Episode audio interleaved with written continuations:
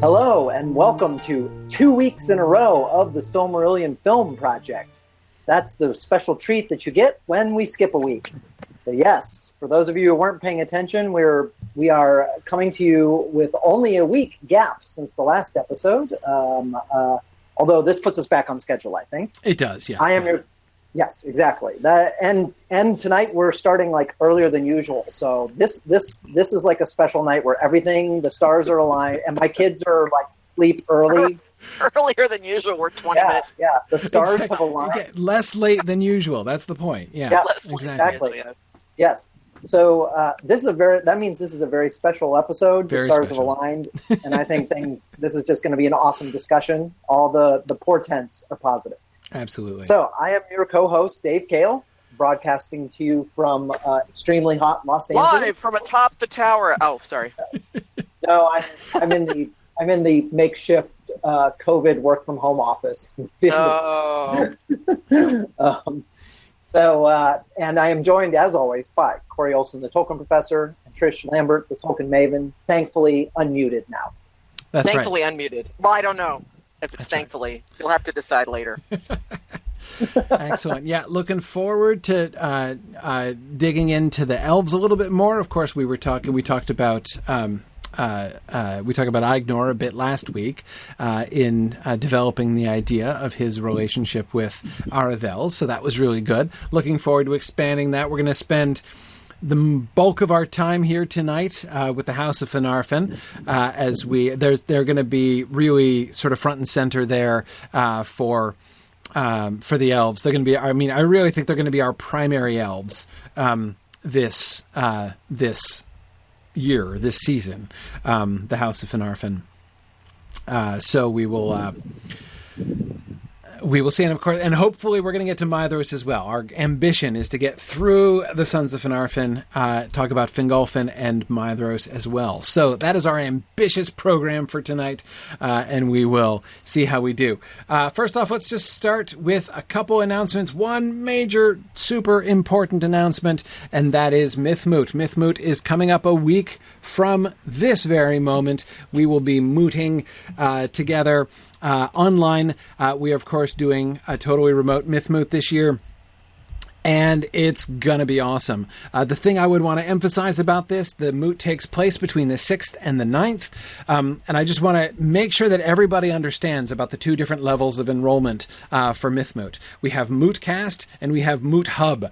And the difference between the two uh, is essentially one is better if you can't make the synchronous sessions. If you are, you know, you might be able to pop in and out and see a thing or two, but you mostly, you know, you, you, you're, you're mostly going to probably be wanting to access recordings after the fact of our presentations and keynotes and sessions and things. Mootcast is the way for you. If, if you know August 6th to 9th, you're not going to really be able to sit down and get involved in a lot of live things as they're unfolding um, then probably Mootcast is the best uh, uh, the best registration level for you. But if you can be involved uh, during those days, Moot Hub gives you everything that Mootcast does, which is of course access to all of our uh, paper sessions and our keynote sessions, uh, and access to our archived recordings of all of those things after the fact. But there is also an entire other level of uh, fun, synchronous, informal, more social activities, plus extra sessions that Moot Hub people won't get. Things like uh, a live Q and A session with our keynote speakers. So if you want to like hang out and chat with and ask questions of Verlyn Flieger after her talk, in addition to attending her talk and hearing it, you'll be able to do that. Um, uh, it's going to be, you know, we have uh, a whole big like social threads and things planned. Um, uh, there's going to be our like our pub trivia. We're still doing that, and our costume uh, contest and all that. Um, so.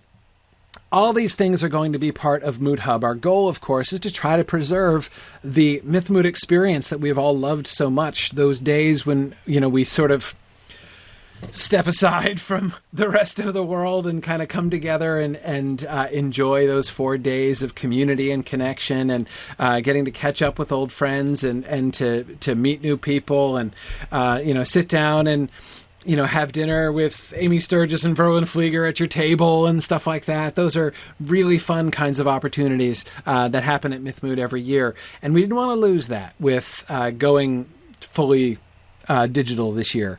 Um, so that's what Moot Hub is. So Moot Hub and all of those extra things are not going to be recorded. So like if you miss it, you miss it. It's an event. Like this is not. Uh, uh, this is not. Uh, you know. This is not.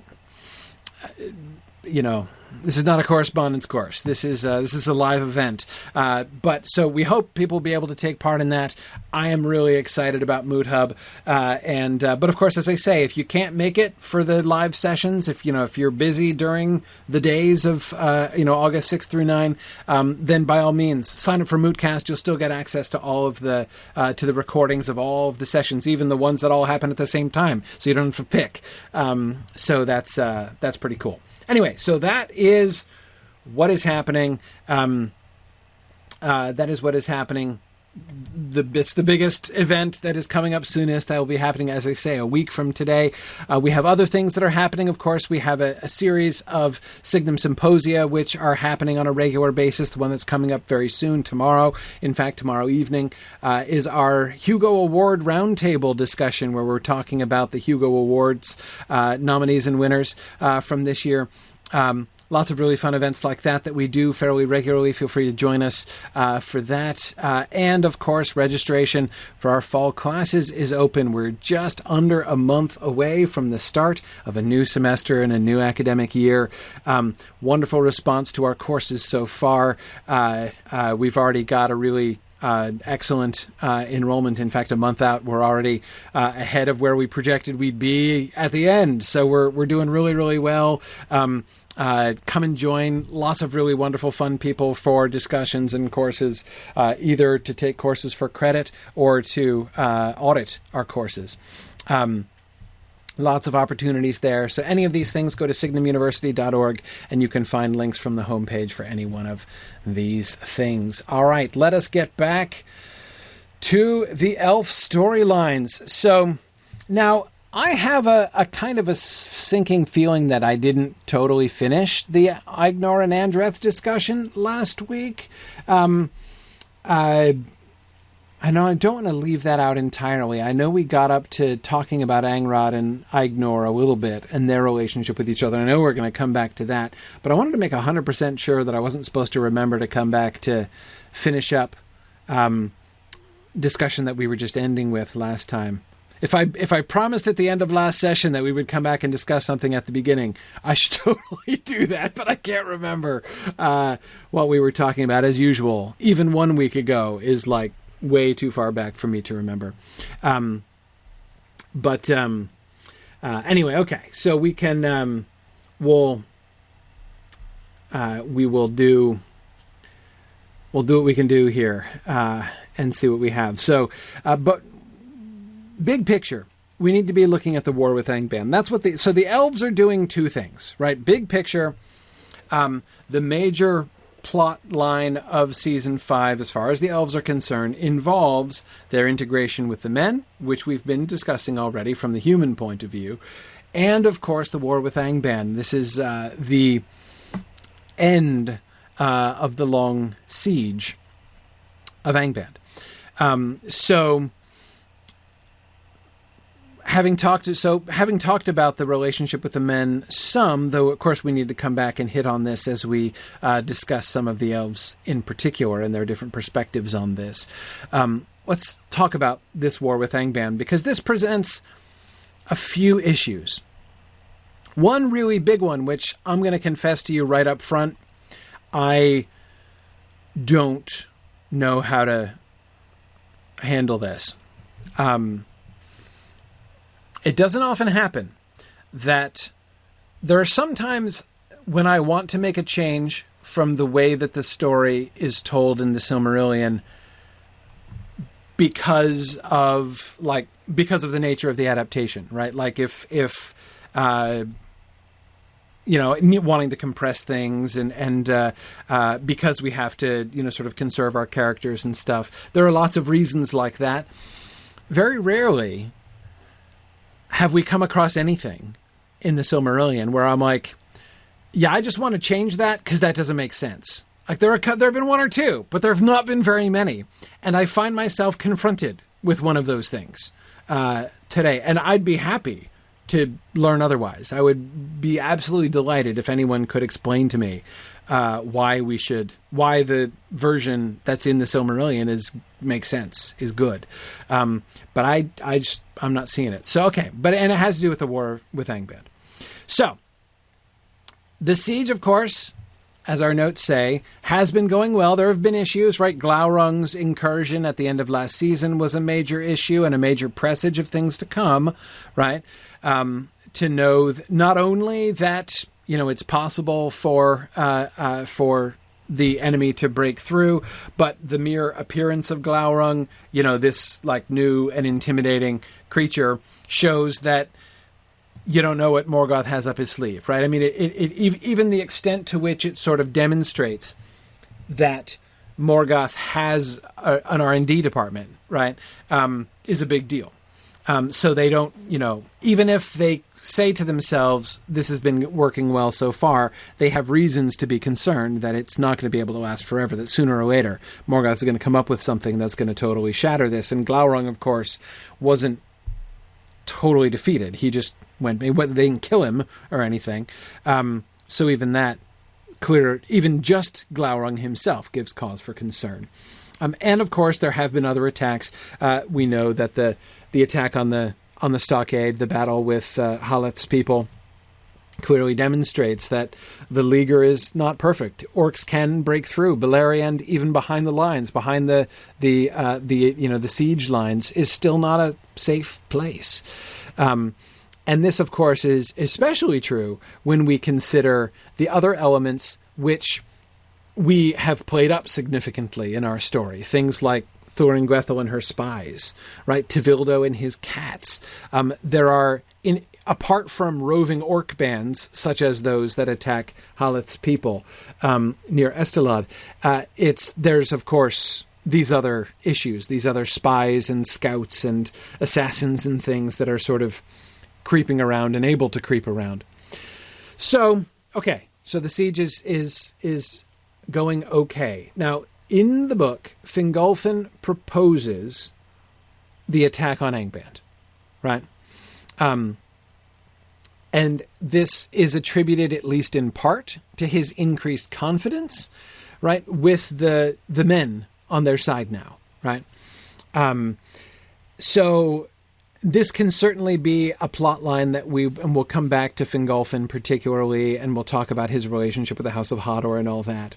Um, we know from the book that Angrod and Aegnor back Fingolfin's appeal. Fingolfin puts it out there uh, to the rest of the Noldor that we should attack and drive Morgoth out now, not just keep holding on and waiting in the siege. Angrod and Aegnor are with him. And again, in the book, we're told that this is because of like ge- geography, basically. They're like staring out uh, over Ard-galen towards, like, they basically, they're functionally like in sight of Angband, right? And so they are much more aware of the. It's easier to forget about Morgoth elsewhere. Um, even um, other places along the perimeter are not quite as sort of constantly like in the line of fire, essentially from the gates. So they are aware of the fact that they're uh, like Morgoth is sort of more present to them, um, whereas those who live further away um, don't back Fingolfin to fight. This question that Marie has posted next is the question that I can't answer. Why do Finrod, Fingon, and Maedhros decline the fight? I could th- I can think of reasons why Finrod might decline it. I could probably come up with reasons why Fingon would decline it. I can't think of why Maedhros would. That's the thing that I just I just I don't see. I can't see. It seems it looks to me like a mere inconsistency. Like an inconsistency with Maedhros's character. Why would Maedhros not want to attack? Why would he refuse? He is eager ever since he has been taken down from the cliffside and been recovering. He has been fiery and eager to fight. Fingolfin is saying, "Okay, everybody, let's go," and Maedhros is what? Like, eh, nah, I'm good. Let's just not. For some reason, I can't think of a good reason why he would say that. That's what I need help with. So this is this is so this is what I was talking about. This seems to me honestly like a weak part in the story, um, which is not shocking. I mean, Yeah. remember the Silmarillion stories. It's not written like a novel, right? I mean, it's it's it's not like every single character, like the you know, the thoughts, desires, and motivations of every single character are the primary thing driving every bit of the action. It's not that kind of story, right? But I just I, I I'm I'm trying. I'm trying to think of compelling reasons why Maedhros would say no. And I'm having a hard time coming up with something that really works. Now, Julie says, what if his people are more against it and he's respecting their wishes? Well, first of all, why would they be? Why would they be? But secondly, if we introduce a division between Maedhros and his people, right? Basically, if Maedhros is gung ho to go fight, but his people are all like, you know what, dude, like we're not into it. No, um, that that's a big storyline in itself, right? The gap between Maedhros and his people. Um, his what his failure as a leader his the fact the way in which like how he's been changed puts him out of tune with the rest of them um but um i don't know i mean so julia it's it's i i could see that as a theoretical possibility i'd still need a reason why his people don't want to um i mean these are Feanorians, right? I mean, a lot of these people who are refusing to fight are presumably people who like rode over in the ships with Feanor, right? Um, why why do they say no? You know, why are they not a part of this? Um, Marie, exactly. The oath. It's like not attacking is pretty much against the oath. It's it would be it's one thing. It's it's one thing to say like, well, he's not the oath. You know, despite the oath, he hasn't attacked yet. I mean, if like uh, you know. If the oath is binding him, then you could say like every single day he wakes up and he's like, you know, still not attacking Angband, right? Like, still not. Uh, uh, that basically, if he's able to do that, if he's able to not attack on any given day, then he could not attack on every day, right? In theory, if you extend the, the same logic. Um, but um, so sure, I get the fact that the it's not true that the fact that they've sworn the oath means that like they can do nothing but attack all the time. Obviously, they can bide their time. They are capable of strategy and long-term thinking, right? The oath doesn't drive them to mere you know, automatic rashness, you know, like um uh like a a CPU driven mob in an RPG, right? Like flinging themselves individually into death, uh, uh, or like an NPC that you're trying to protect in, a, in an RPG, alternatively. Um, uh, but anyway, like the oath doesn't have to drive them like that, right? But a situation like this, for him to be an agent of thwarting the attack, right? When when when the king and the high king of the Noldor is saying, "Let's go," and for all of the Feanorians to be like, "Nah, no, mm-mm, we're good." I just there would have to be a compelling reason. So it is possible. So Maria's thinking about um, sort of strategy reasons. Um, so she's suggesting, okay, he thinks they'll have better chances later. Okay, I mean that's I, that's one of the only things that I can think of as being acceptable. But but how? Why? Okay, so Marie says he sees the loss of Doriath and Gondolin is putting the Noldor at a disadvantage. That is, so if they're not, if Turgon is not going to be in play and Thingol won't come, um, they should what wait until they can put themselves in a better position. Um, uh, he might think that more men will come. Uh, so some men have come now, and that's a that's a bonus. But what if more men come afterwards, um, and then we can increase our armies even more and give ourselves an even better chance?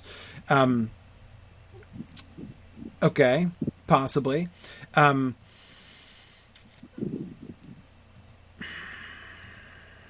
I think um, Yeah, Marie, I, I, I think I agree with you that the only way the only way this could the only way that feels to me at all compelling that this could work is Marie says that basically Maedhros thinks he's got a better plan. It's not that he doesn't want to attack, it's that he doesn't like Fingolfin's plan, and so he doesn't support it.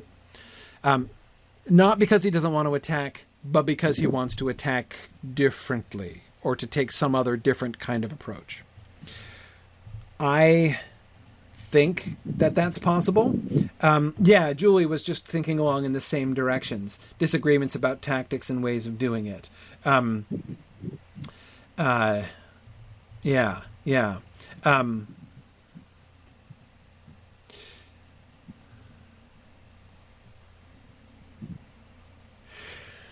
yeah.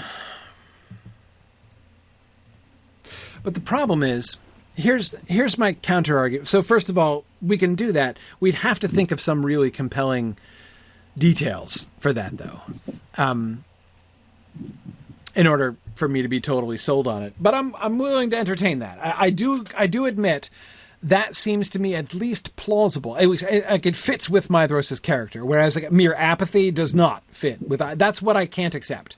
I cannot accept with the story that we've told of Maedhros so far that he's just like, nah, I'm good. I'm just going to stay. He wouldn't do that. our Maedhros would not do that. Whether or not Tolkien really thought uh, you know this issue through really carefully and decided for very cogent reasons that his Maedhros wouldn't do that. Maybe he did, and I just don't understand what his thoughts about those reasons were. But I cannot see our Maedhros doing that. So I do think that that suggestion, the alternative tactics suggestion, um, is plausible. But again, I would need to I would need to see the details there. Um, I don't think. See, uh, Michael, you were suggesting the possibility of some kind of uh, premonition. Uh, you know, that now is not the right time, or something like that. Um, yes, this sort of gets onto um, the you know the question Marie was asking down there about you know how heavily we want to rely on foresight for plot purposes we do have to be a little bit careful. On the one hand, there's nothing implausible about multiple people having foresighted moments on lots of occasions. I mean, these are all major, you know, elf lords, right? Who you would think would be perfectly any one of them. It would be perfectly plausible for them to have some kind of um, significant insight or foresight. Uh, so it could be quite a common thing, but I'm not sure that we want uh, to make it too common, right? It, it, I think it'd be easy for us to cheapen that if we're um, uh, if we're not careful. Um, Stephen says, uh, could could they mistrust Fingolfin and think he'll try for the Silmarils? See, Curufin, yes. Maedhros, no. I don't see Maedhros thinking that way uh, especially not with Fingon and Fingolfin. Um, but again, Fingon is supposed to be one of the ones who's not psyched about it, and I don't. I have a hard time with that one too. Not as hard a time as I have with Maedhros, but um, uh, what if um, yeah. what if what if what if somehow they undermine Maedhros? Like this could potentially be the reason for a, um, a gap between Maedhros and his people. They they stir up distrust and uh, trouble. Right, right. Yeah. Um, uh, yes. Now the problems there. Now again, there's there's. Uh, on the one hand, there's no problem with that kind of thing, in the sense that that's a very Curufinish thing to do, and we have introduced potential for that kind of thing with Curufin. It certainly fits his character. It's the kind of thing that he might do. Um, we know that not all of the Feanorians are, were 100% on board with Maedhros' abdication of the High Kingship to Fingolfin in the first place, right? So, whatever happens, I think that Fingolfin's call to war is going to be greeted by some of the Feanorians. I think probably not Maedhros, but some of the Feanorians as uh, with resistance on principle, right? because there have been very few occasions on which um, there have been very few occasions on which we've had Fingolfin actually acting as High King, right? Attempting to act as High King. When we talked about that last season, the question of what does it mean to be High King of the Noldor? In, you know, what does that? What are the what are the duties associated, right, with being High King of the Noldor? Do you get a hat? You know, how does that work? Uh, and I don't think we decided on the hat, but we did decide that essentially what it means is that you are the overgeneral in war, right? Um, they need an overall coordinator in the fight against Morgoth, and that's what it primarily what it means to be High King. Each one of the kings is enabled to run their own kingdoms, right, and do their own things. They don't have to ask Fingolfin's permission judicially, uh, right, uh, or you know, or or or legislatively, right. They don't go to him for laws. Um, so, uh, here it is, right here i mean this is the moment. This is like the only moment so far really. I mean i guess you could say when the dagor aglareb was happening right and it's time to rally the troops because the enemy is attacking and the Feanorians did you know come uh, somewhat catastrophically, right to that battle at the end and and, and brought the final victory. Um, that um, Fingolfin was sort of in charge there kind of but this is a place where Fingolfin is going to be, for the first time, really going out on a limb, essentially, and trying to exert some actual high kingly leadership among the rest of the Noldor. And saying, okay, I believe it is time for us to attack, and this might not look like it's going to work out well, but I think we should, because I kind of like have a good feeling about what will happen if we do.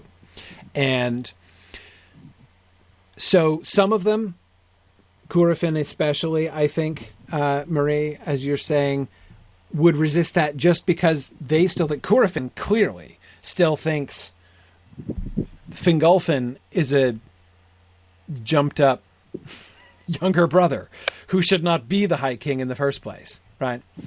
Um, would he go so far as consider him a usurper?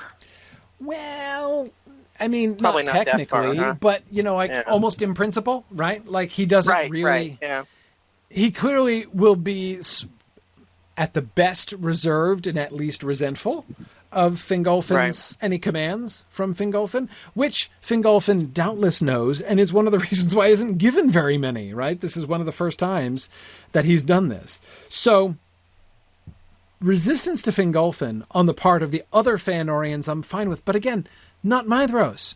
Remember that we when we were talking through this question at the beginning of last season, that is the question of why does Maedhros abdicate? You know, what is he thinking? How do we make this fit within the story of Maedhros that we're telling, with the character of Maedhros as we're developing him?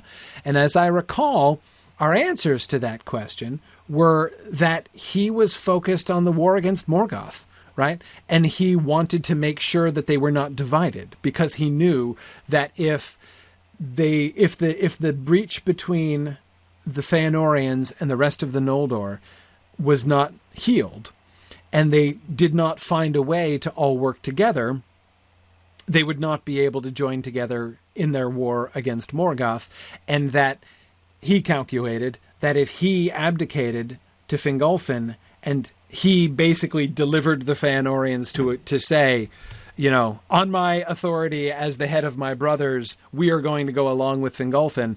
Whereas if he kept the uh, high kingship for himself, the followers of Fingolfin and Finarfin were not going to follow him, right? So that was guaranteed division. Whereas again with Fingolfin, all he'd have to do is manage his brothers, which was at least more in his power than trying to win over the followers of Fingolfin and Finarfin.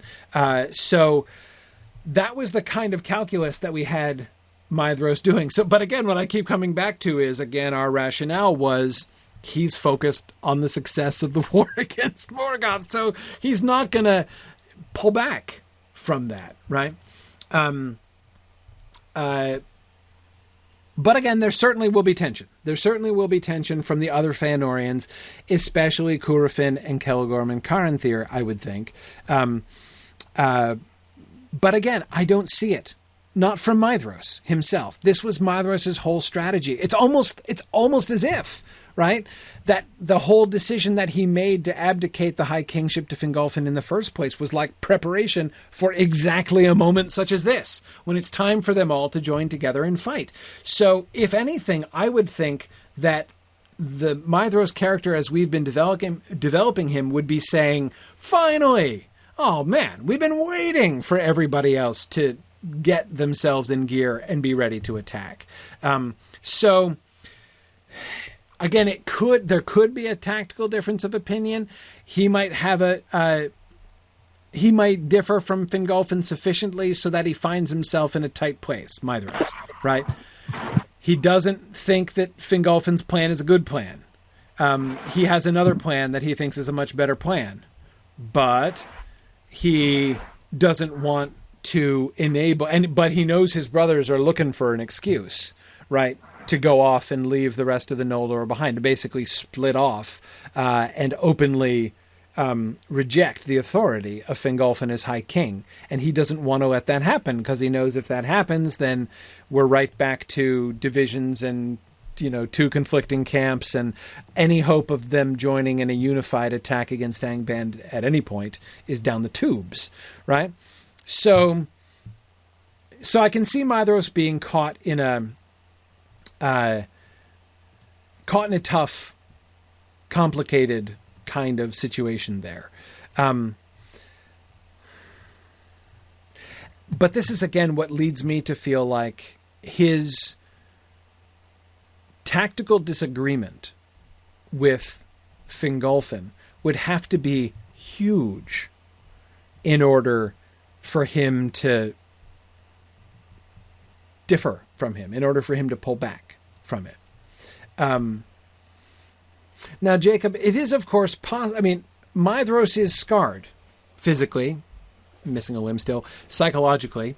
Um, but the way that we've been working through that is that his and I just I mean and this of course is following what's described in the text.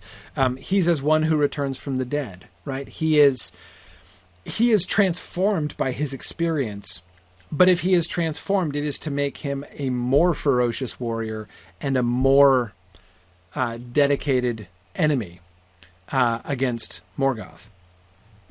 Um, so I don't think we have not given to Maedhros this sort of category of, you know, PTSD that would lead him to just be hesitant and uh, uh and to pull back from it.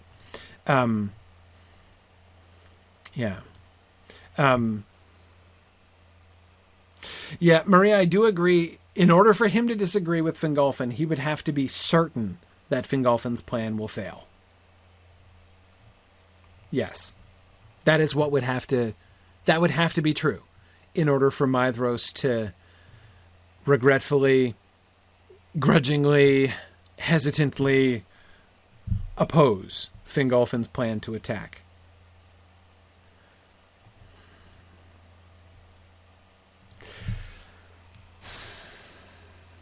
Well, all right. Let's let's try to flesh out this idea some more then. What are the plans? What would be their two plans and how would there be such a difference? Hang on a second. Dave, what was your brilliant Fingolfin solution? You were the one who proposed the solution to the Fingolfin problem when we were talking about oh, this before. Lord. Do you remember what it? What was it? He had a premonition, no. right? Yes, that's right. He had a premonition. What? So some something that something that led him to think that that you know that, like something that was vaguely related to the idea that um, that deliverance would come from you know deliverance like would come from the Valar. Yes. From if from you the attack it, they will their, come. Yeah, and from their house. They, yeah. Where he definitely got some details wrong. Yes, yes, um, that's right. The, the Valar would would would come and help them if he did this one simple trick. Exactly, exactly. Okay. So, the only way I can make sense of this story then, because I really like that as a solution, um, that because that was and and just to remind those of you who are as forgetful as I, um, uh, the problem that I'm talking about, the solution to, needing a solution to, was how to make Fingolfin's final charge look heroic and not merely foolish, not merely suicidal, not simply an act of despair. Um, and the answer to Right, that 'cause- was that it was an act of faith, essentially. our our concern was that that w- once you translate to screen, it it's it kind of looks pretty dumb.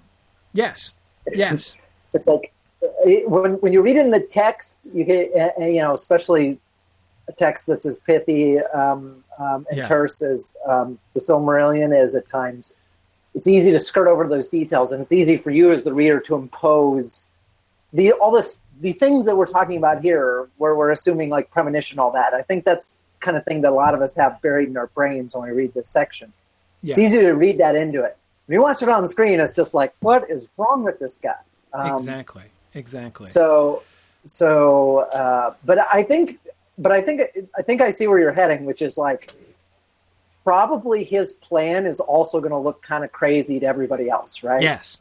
Basically, exactly. If his final attack, right, is Yeah. not a new thing, but only a continuation of his original plan, essentially. That Yeah. would be consistent from him. So basically, what he's going to bring to the rest of the Noldor is okay, guys, let's attack. Not because I think we can win, because we probably can't. But because if we do, because I believe that if we do, uh, Morgoth will fall. The Valar will come and help, and, and Morgoth will fall, uh, and uh, we will all be delivered. But it require we have to take this step. Uh, and if we don't take this step, it's not going to happen, and he's going to come and destroy us one by one. So, um, he would be asking everybody basically to make this leap of faith with him at the beginning.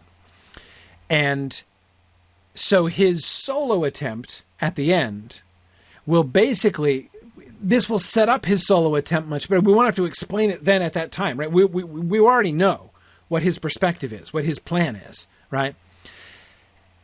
The change will just be he will say there is one last hope, right? Like it looks like everyone is destroyed. The Dagor Bragollach is happening. We've lost, um, but the, we have one last hope, right? I can still execute the plan, even if I do it literally by myself, right? Right. Um, uh, and so that sets it up to be even more of a act of heroic self-sacrifice rather than an act of suicide. Um, yeah.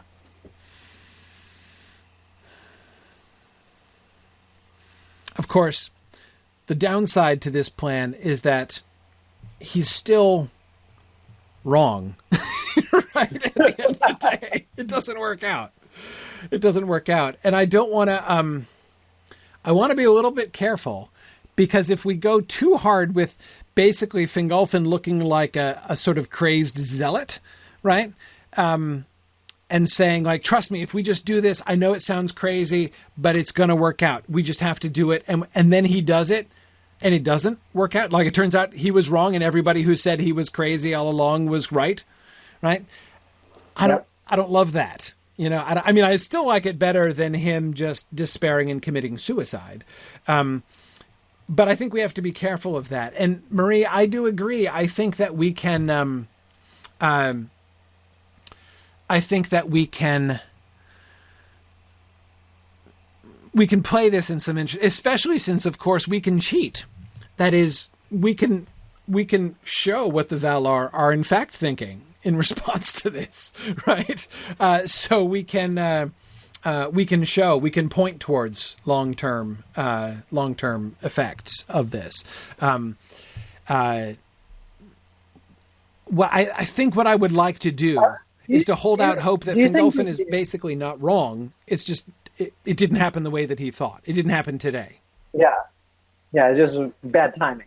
Yeah. But do, do you think there's also do you think we could also maybe kind of hint at the fact that like, and th- this is this is maybe getting into some sort of kind of a almost a metatextual point of view, but like, do you think we could even kind of intimate that like this kind of had to happen too? Right. Like, it's kind of kind of a bummer for Fingolfin, but like he's part of the overall he's part of the overall arc, and and maybe that's something that we can contrive to make true Right. um, Or at least down make the road. yeah.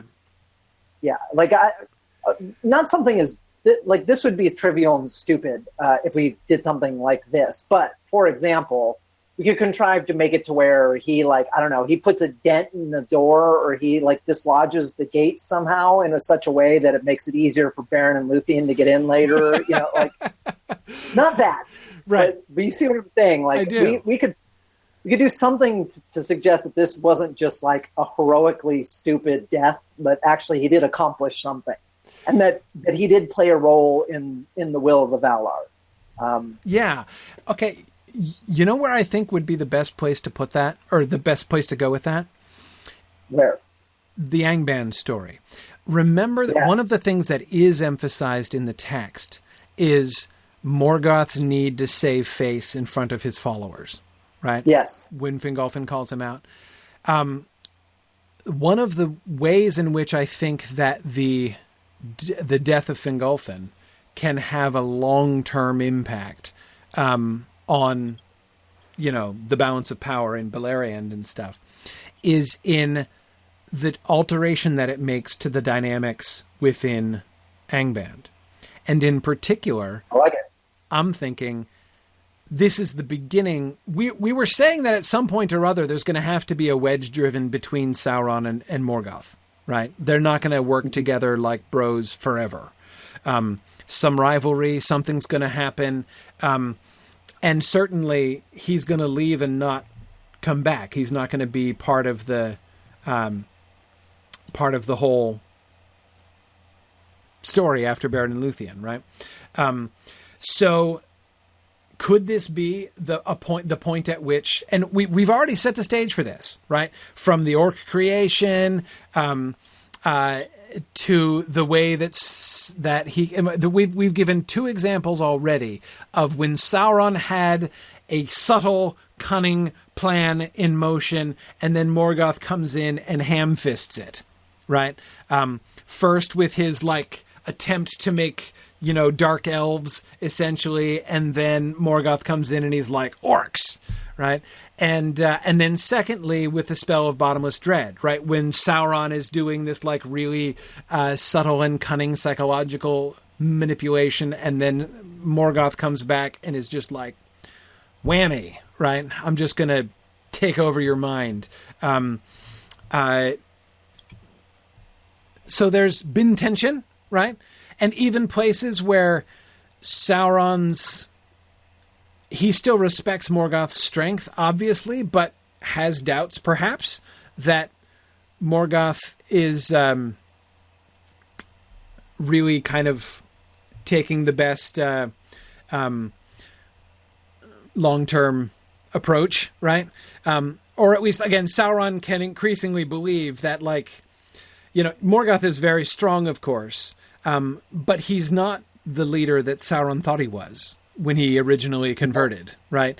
Um, and increasingly, Sauron has reason to think, you know, if I were in charge, I'd be Well, and Morgoth's kind of been Morgoth's kind of been decaying or deteriorating too, even from those early days. Yes, right? exactly. He's, kind of He's not that. only he's not only less subtle, he's he's he's weaker. Yeah, his strength is decreasing. right. Yeah, yeah. Um, and so, yes, when Morgoth answers Fingolfin's challenge, he has to answer Fingolfin's challenge. And when he gets wounded and he's like literally limping afterwards, right?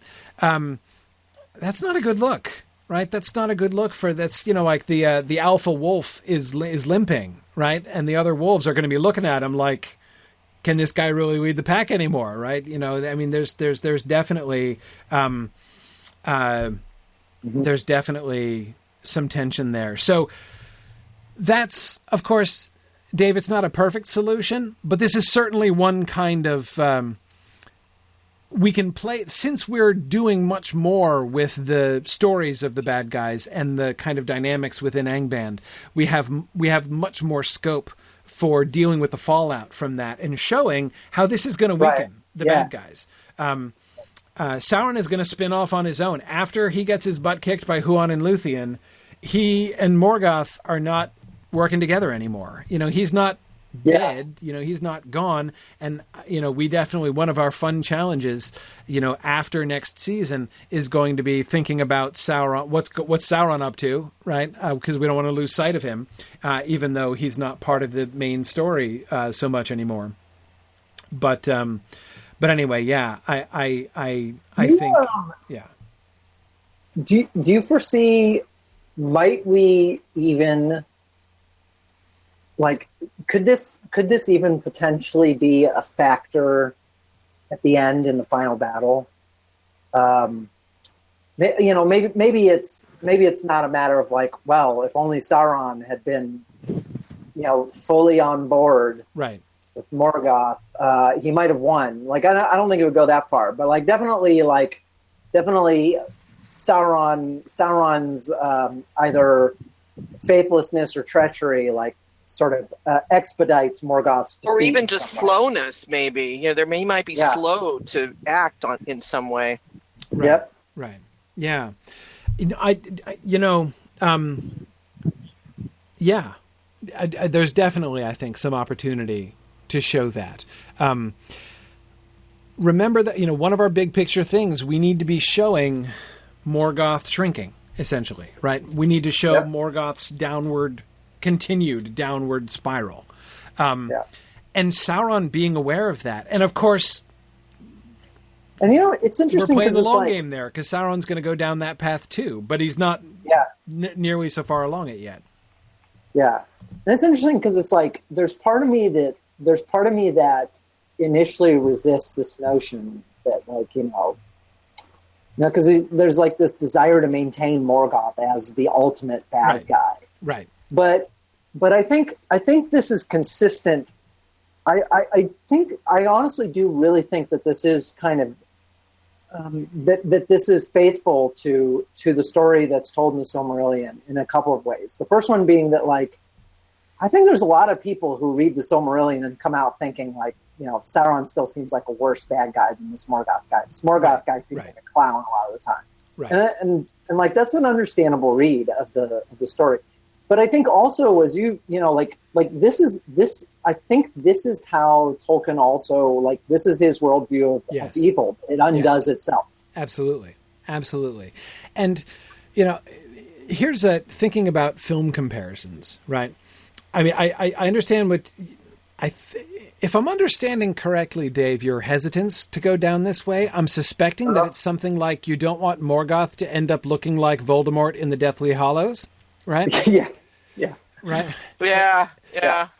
By the end of the last literally movie, Morgoth, falling apart he's not right. Well, he's not very scary anymore. Like he he, No. he Right. he's, but but the problem there, I, th- I here's the difference. Right, the difference is there's a there's a gap. A, the the reason why I think that Voldemort by the end of the Harry Potter movies ends up failing ultimately as a villain is that a gap opens up between what we are told to believe about him and what we see and feel, right?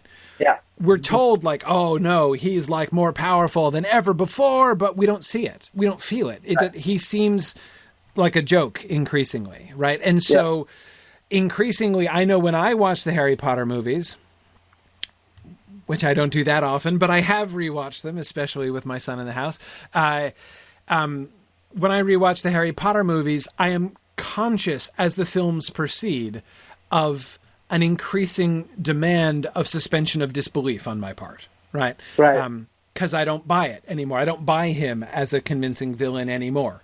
Um, with Morgoth, the difference here is that we wouldn't have that gap because we're not asking people to believe that he is the same.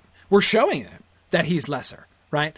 Um, Right, yeah. instead, what we're showing is like the tragic fall of him. He's supposed to look something like. Uh, think about like uh, Macbeth in Act Five of the play, right? By Act Five of the play, Macbeth is just like a thug, right? I mean, he was this. That's grandiose, a perfect parallel. Yeah, Yeah, he was this that's a perfect grandiose character at the beginning, right? Wonderful Yeah. general and everything, and then he like starts going downhill, and by Act Five, he's just like kill everybody, right? And and and ultimately getting overthrown. Um, that's Well, and I think the other difference also is, unlike Voldemort, you know, Morgoth is is the one saying, "I am still the great Mor," you know, Melkor. Right. But everybody around him's like, "Not so much." right, and you know, I mean, right, and Sauron in particular his- would Right. would be like, this is embarrassing. Like this is not what he was. I'm not going to pretend. Um, and uh, yeah, absolutely. And he's lost by then. So by the end, he's lost Sauron. He's lost Gothmog. He's lost Glaurung. Right. I mean, it's it's you know he's got his his new batch of dragons. He's got Ancalagon, but that's all he's got. You know. Um. And if you, you know, he still has some Balrogs. He still, he still, still has some of them. Yeah. Um, and and in that sense, in that sense, yeah, you're right. Because because in that sense, that is evoking like the impression a lot of people, the you know, the impression I mentioned that a lot of people I think get at the at the end of the Silmarillion, which is that like Morgoth doesn't come off as that as scary of a bad guy as Sauron mhm. in the Lord of the Rings. Mhm. Which you know, part of that has to do with like the scope, the way the story's told and stuff. But I think it's also exactly what you're saying, which is like he's revealed to be increasingly less scary as the story goes on because he's diminishing Right. himself. But there's a fun paradox there, right? Because although he is personally declining, his dominion in Middle Earth seems almost absolute. I mean, like by the time the War of yeah. Wrath comes around, to everybody who lives in Beleriand, it looks like he is unconquerable now. Like no, there's Yeah, nothing we could ever do interesting. to That's true. possibly right. defeat him. Yeah. Um, Which, which I think, but I think that makes sense in some sense because in order to accomplish that, he has to diminish himself. Exactly. Because he has to continually Exactly. spread his evil. So, so it's like Morgoth himself is not the real danger, but evil, it, evil is not diminished in any way. Evil continues to be like the same kind of level of threat. but I am, I am imagining scenes of Sauron being like, how does this guy keep winning? right.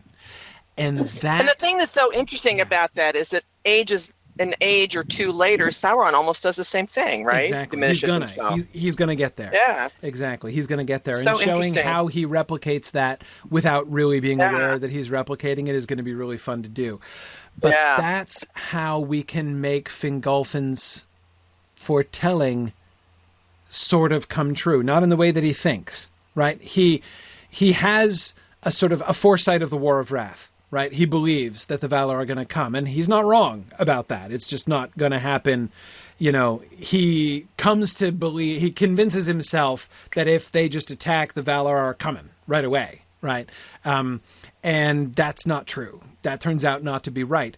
But he isn't wrong that the Valar are coming, and he's also not wrong that their attacking will bring about something. And the thing that I think it can bring about, the good that it can bring about, of course, we will show that it brings about bad things among the bad guys, right? Which is good for the good guys. Um, but it can also bring hope. I think. Um, I think here, if we can, we can play on a theme. Obviously, we don't want to go too far because we don't. We certainly don't want to undermine the effect of the Beren and Luthien story. But really, I'm not too worried about undermining the effect of the Beren and No. Luthien story. Um, uh, because uh, that story is going to be powerful enough in itself that I don't think we need to worry about it. But um, if the the hope that comes from it is essentially that Morgoth is assailable, right? He is not under the. I don't want to. I don't want to say this too strongly. I wanted to say the littleness of Morgoth, right? Um, there might be a temptation. Many people in Middle Earth are probably tempted to look at him as like this. You know, I mean, he's one of the Valar. He's one of the gods. For we are fighting a god here, right? Um, and not only that, but weren't we told that he was the greatest of all of the Valar? Right? This is like the one that we hold to be High King of all of Arda is our enemy's little brother right? Isn't that right? Oh, Eldar, who studied under the Valar and Valinor, that we're getting that right, aren't we? Right? Here I'm imagining myself as one of the humans fighting with them, right? So tell me again how this is a good plan. You know, why on how on earth should we uh, why should we even stand up to him? Why is this shouldn't we just be running away as far as we possibly can? And Fingolfin will show Fingolfin's duel with Morgoth will show you know, no, like he bleeds, he limps when you stab him. Um, just as his authority is going to be undermined among the bad guys, hope that resistance is not futile um, will be born among the good guys as a consequence of this. Even in the ashes of the Dagor Bragollach, right? When it looks like, you know, when the siege has been broken and it looks like that, you know, their own strength is very, very much lesser right at this point, and yet Fingolfin has still shown them hope. He is not unassailable. It is possible. It is possible for the good guys to win. Um, yeah, yeah, kind of like Leonidas wounding Xerxes right before he and his fellow Spartans are slaughtered in 300 Lincoln. Yeah, a little bit like that. Yeah, a little bit like that. Um, Yes. um, yeah. So, exactly. Chris says their uh, their fight brings Morgoth back down to earth in people's minds. Yes, exactly. Now, of course. Um, fortunately, we the text also provides us an eyewitness account of this. Right, Thorondor can tell them what happened, uh, so that um, uh, the news uh, which brings hope comes from this, right? Um, we're told at the beginning of the chapter on the Nirnaeth Arnoediad, um, when Maedhros leads the second attack against Angband, um, that he took heart because of the story of Beren and Luthien, right? Seeing through Beren and Luthien's victory against Sauron, or against Morgoth, sorry, and Sauron along the way, um, that uh, Morgoth is not unassailable. That's what inspired uh, to uh, launch his attack. Again, I think that we can kind of fold Fingolfin into that. Basically, first Fingolfin, and then Beren and Luthien. Right? Um, he is not unassailable, even by arms right? I mean, you just like get into an old fashioned sword fight with Morgoth, and you know you can wound him. Like it's it, it's possible he could get taken down. Um, uh, and then Beren and Luthien show what even two people, you know, an elf maiden and a human man can do. Uh, in their infiltration of Angband and their recovery of a Silmaril. Um, so if we show those as sort of like cumulative signs of hope. I think. Um, uh, I think it's. Uh, I think it it works reasonably well. Okay, but but the fact is, so Fingolfin is not. He doesn't die in vain. He isn't just proven wrong and end up a failure. His death does accomplish something. But things don't work out as he was planning. The Valar don't come. He was wrong. And therefore, Maedhros would have been right to oppose him. If he says, I've got an idea, frontal assault right against the fortresses of Angband, and Maedhros is like, I've been waiting for literal centuries for somebody to make a plan to attack our enemy, and this is what you bring me at the end? Let's just throw our armies uselessly against the strongest points of our enemy's defenses, that's your plan. That's a bad plan, right? We need a better plan. Let's attack him in a way that I don't know might have a chance of working right? Um, and then he's like, no, no, no, but you're not understanding.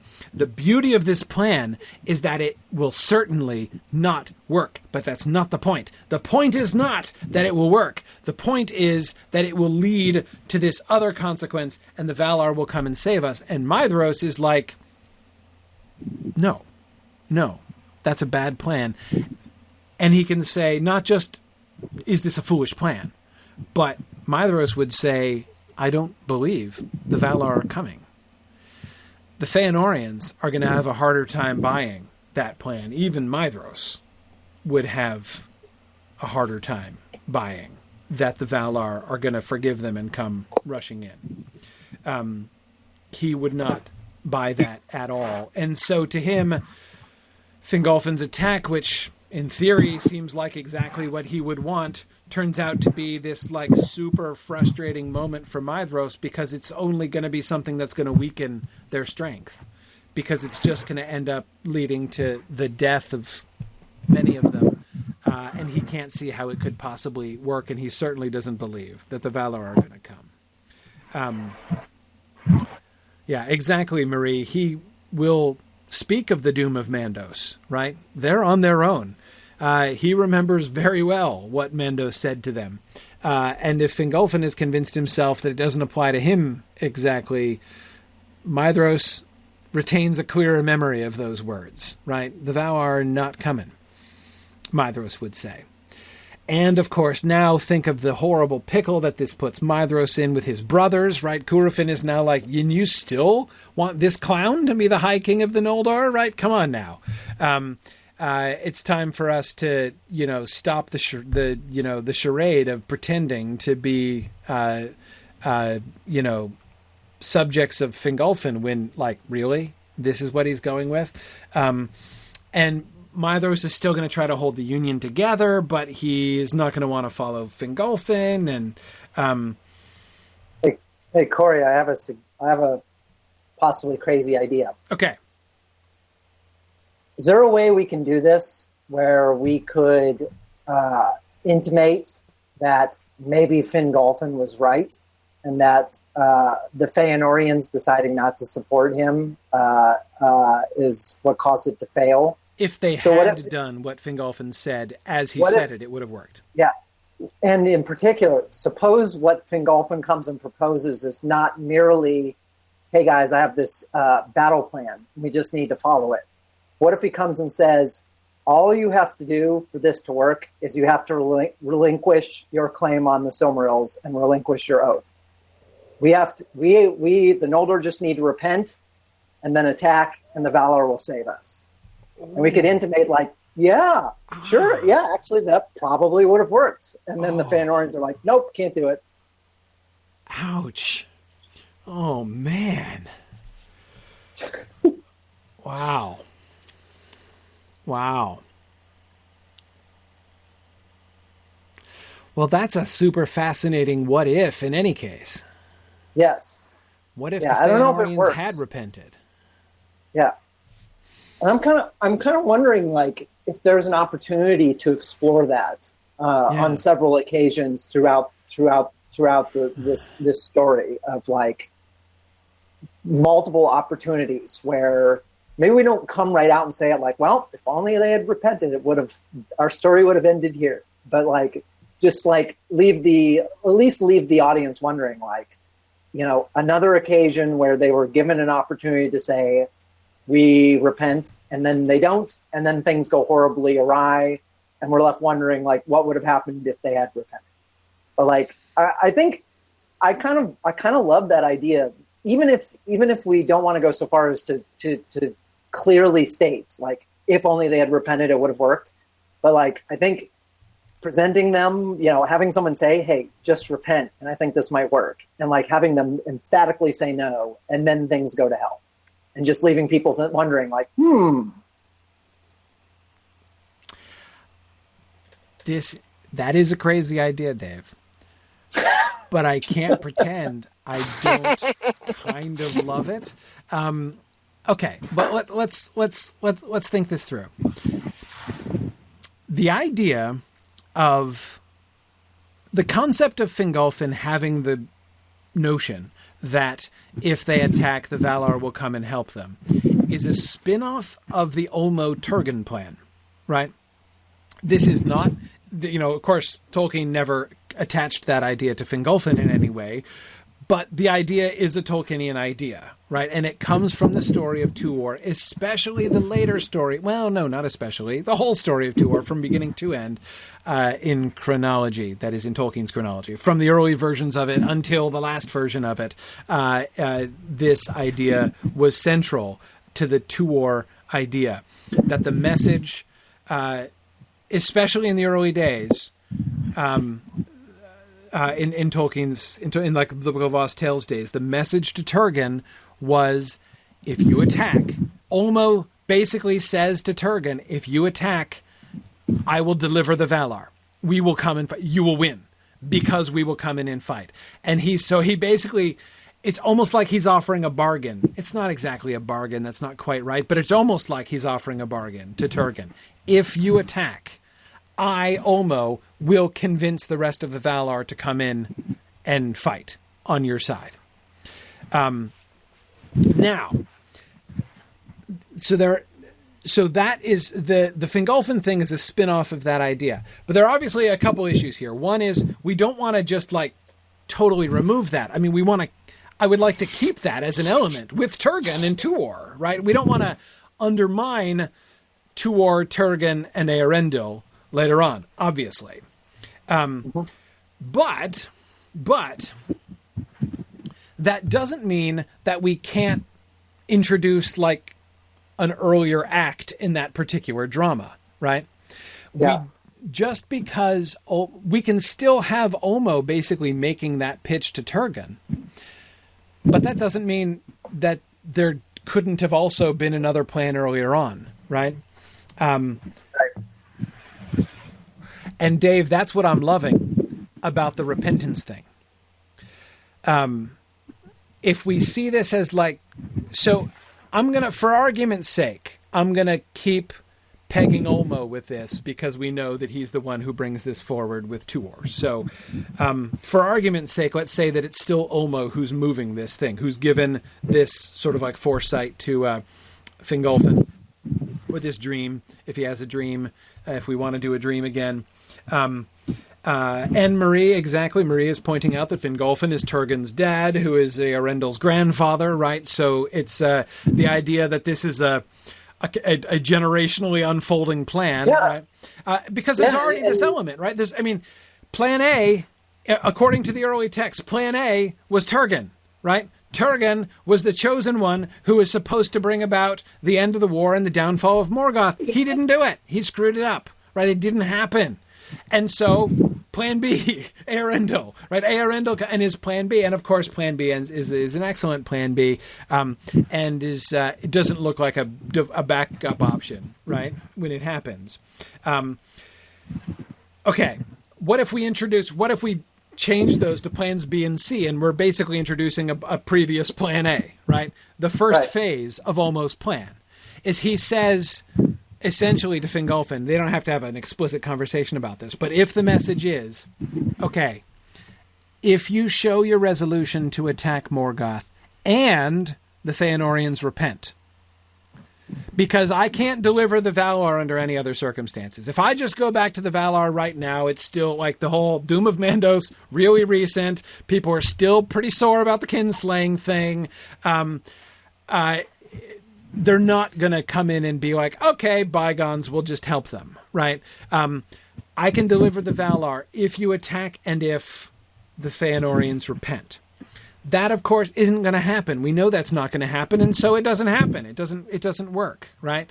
Um, we don't have to change any. This doesn't involve changing any events. Everything is going to happen like it happens in the book, right? Um, all we're introducing is a theoretical what if, which is not going to come to pass but I like the way that it is kind of staged out because so plan A is if they repent and you if they if you attack and they repent, the Valar will come. Later on, after a couple generations of horribleness, right? Well, not, uh, human generations anyway. Uh, that is, now the Dagor Bragollach has happened. Now the Nirnaeth Arnoediad has happened. Um, now, when Ulmo comes to Tuor, to deliver his message to Turgon, right? When when we're coming now to um, to phase two or or like not take two, right? Of of Ulmo's plan, right? In take two of Ulmo's plan, he basically comes to um, he basically comes to um, to Tuor, well, to Turgon through Tuor, and says, "Okay, you know what? Everything has gone so badly. Like now, more time has passed, more terrible things have happened to the Noldor in Beleriand. basically the pity level towards the Noldor has increased greatly over in Valinor, right? At this point, I Ulmo think I can deliver the Valar without an explicit repentance by the Feanorians, right? They see what you guys have all been doing and trying to do. They've they saw Fingolfin's attack. They've seen Beren and Luthien. Uh, they saw what you guys were trying to do and your uh, your your actions during the Nirnaeth Arnoediad. Like, okay, they're ready. They're ready to say, you know what? They've already suffered a lot. Um, we'll go back and we'll we will agree to you know basically again. Ulmo now says, just attack. Don't no need to get repentance from the Feanorians. No strings attached. Just attack, and they'll and Turgon still doesn't do it, and so Plan B doesn't work either. And it takes Eärendil then going to Valinor to bring about the final change there. Um, that I can get behind the shape of that. There, there seems to be some sense to that. And again, we're not actually changing any external things that occur right? Um, and and Chris, as you say, like the Feanorians won't repent, um, but it is it is important that they get the chance to do it. Yeah, I kind of want to offer them the chance. To, I mean, it's it's again, it's one of those things which never really gets put on the table, right? Nobody, everybody steps around the oath, but nobody challenges the oath. Nobody in the Silmarillion apparently I mean, at least in the narrative, right, goes to the Feanorians and says, "Guys, look, okay, like, just just give over on the oath, right? Um, just abnegate the oath, and everything will be better, right? I know, I know, like you know, eternal darkness, whatever. But again, like anticipating Maglor's words in his final debate with Maedhros, right? Uh, uh, you know, or and, and, and I mean, no, both. No, sorry, actually, I'm thinking of Maedhros' words. Like the the either they're screwed either way, whether they keep the oath or whether they break the oath. Less evil will they do in the breaking, right? I mean that that argument one has to think would be um, uh, would be coming up earlier as well, right? Um, and again, we don't get um, we don't get access to because of the kind of narrative that Silmarillion is. We don't have access to those kinds of discussions. We know it was not with wholehearted enthusiasm that the Feanorians attack the um, uh, the refugees right by the Bay of Balar uh, when Elwing leaps into the sea and Elrond and Elros are captured. Right, um, we know that it was not wholehearted. We know that like some of the Feanorians like went over to the other side during the battle, right? There's obviously a lot of uh, mixed feeling uh, within the Feanorian camp. So what I'm saying is this just, this has to have been on the table. This question of like, okay, so this oath, yeah, I know we swore the oath. I know it's a big deal, but but really, honestly, seriously, shouldn't we think about repenting of this? Might we do less harm not only to others, obviously, but even to ourselves?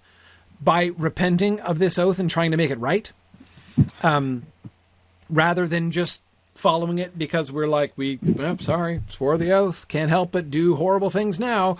Um, again, that's that. It, when we're doing the kind of psychological depiction, right? When we're trying to make these into real characters, real people uh, that we're relating to, and we're watching relate to other people, we're going to have to go there sooner or later. Why not? Why not start that now? Why not plant that seed now? Um,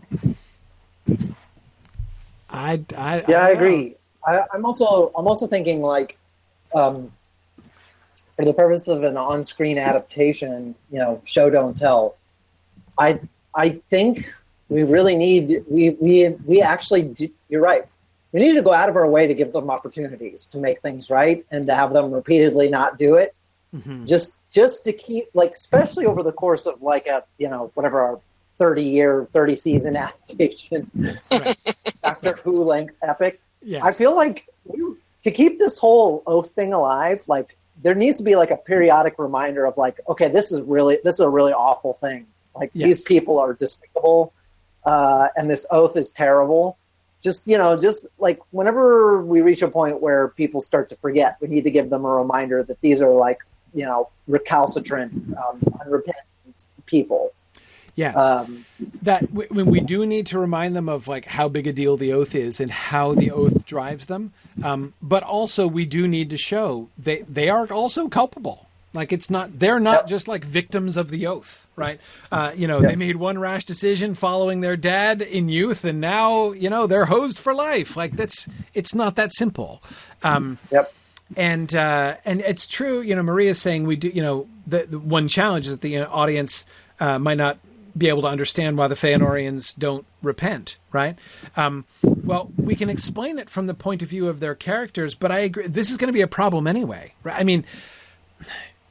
At many points, we're going to come across the fact that the, the oath will drive them to do things which they're not otherwise going to want to do. Um, and we need to make that more convincing than Anakin Skywalker's choice to kill the younglings in Revenge of the Sith. you know, I mean, Yeah. just that's Yeah. that's a, that's but- not a high bar, but we need to clear that bar, right? Um, and so again, if we can begin to show that dilemma, yeah. Sorry, go ahead. Yeah. I was saying we have a very clear anti-example of what not to do. Yes, do exactly. We we we really do. Um, now, Marie and Lincoln are both both mentioned at the same time. Um, Amras. We have Amras. We have our disaffected Feanorian that we, you know, we we well, we created his disaffection anyway um, after Amrod's death. Um, what if Amras speaks up in favor of Fingolfin's plan and the repentance? right? So, uh, I mean, this. I mean, we don't want to play it for laughs, but it's a little bit funny, right? Fingolfin calls them together, and he's like, "Okay, let's attack Angband." And Maedhros is like, "Yes, at last!" And then he's like, "But first, the Feanorians have to repent of their oath." And Maedhros is like, "Well, crap, that's not going to be so easy, right?" And then Amras is like, "Yes, at last." you know, um, I I, uh, I I think it's um, I think it's I think it's interesting. I think it, it raises a really interesting. Now, uh, Amras has like zero clout with his brothers, or at least, I mean, Maedhros might still be connected with him some, but I mean, it's it's not like Curufin and Celegorm and Caranthir are going to be at all swayed uh, by Amras, right? Um, but but yeah, having him have and and he doesn't have much in the way of military might, right? So it's not like he's a super valuable ally uh, to Fingolfin here, um, uh, but it certainly would. Um, it certainly would enable. Okay, hang on. So remind me. I remember we had Amras living in yurts uh, and painting things. what else do we have Amras doing? What's his What's his mo uh, right now? I mean, he's kind of hanging off back off the front. He's we had him. What was his attitude? Um, I know he was. We had him turning away from, uh, essentially turning away from the oath, right? Um, uh, yeah, he's convinced that he's bitter and convinced the oath will kill them all. Right? Exactly. Exactly. Um, uh, yeah.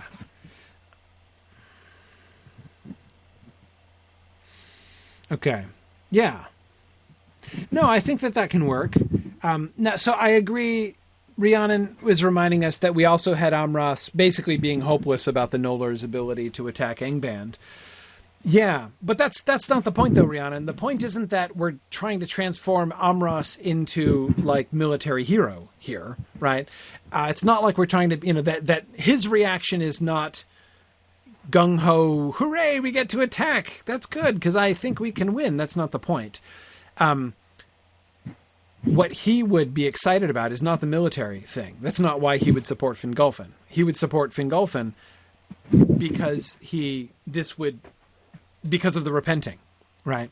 Um, he's been wanting his brothers to turn away from the oath, and this now gives him more ammunition to call for that and to argue for that, right? Um, they can bring about, um, you know, I mean, hey, goodness, we can have him channel a Gandalf speech, right? Um, uh, I do not, you know, uh, we cannot achieve victory by arms, right? Mm-hmm. Uh, Amras could say that. We cannot achieve victory by arms. Um, uh, you know, but uh, yeah, so absolutely, and that's that's fine. That's fine. I don't know that he has a lot of hope. Period. I mean, I think that Amras is not. I mean, he's not necessarily the guy top of your list that you want for your ally, uh, because I think he's. I mean, if any of the Noldor are on the verge of nihilism, it's got to be Amras at this point. Um, he is anti-oath, right? He's bitter about the oath, um, but um, he's bitter about the oath. But I don't think he's going to have. I don't think he's going to respond with bright eyes and glorified expression to the idea of the Valar coming to their aid. Right? Um, I mean, ironically, I think he would agree with Fingolfin that they should repent, but he would agree with Maedhros and his other brothers that the Valar probably aren't going to come. right? Yes, we should repent. It's not going to do any good, but yes, we should repent. Would seem to be Amras's uh, uh, uh, place, right? You know, his uh, his perspective. Um, yeah, yeah. Um, and so, yeah, Jacob, you're exactly right. That can be played in both ways, right? I mean, him throwing his weight, like as one of the Feanorian sons, alongside Fingolfin, saying, "Yes, I totally agree. We should repent." That can be undermined, basically, by um, one of his brothers, basically saying, what are you talking about? You don't believe that we can win this war, nor do you believe that the Valar are going to help us. And he would be like, Yeah, that's true. I don't believe either one of those things, but I still think we should repent. And so then Fingolfin will be like, Oh, wonderful, one, wonderful ally I have here. Somebody who doesn't believe in, in this cause at all, in fact, but does, in fact, agree with repenting. So, I mean, it's, it's, it's complicated, but, but that, I mean, life is complicated.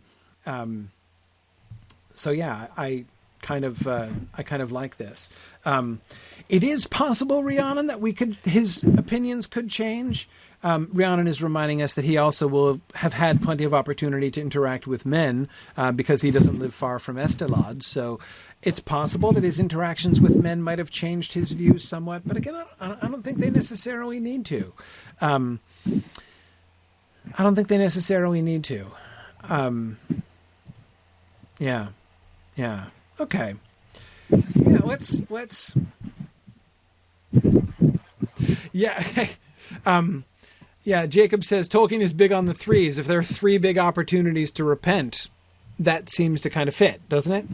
Um, yeah, I kind of like that actually. Um, there are three opportunities for the if the Noldor do the bold and the bold, unexpected, and impractical looking thing, they could win.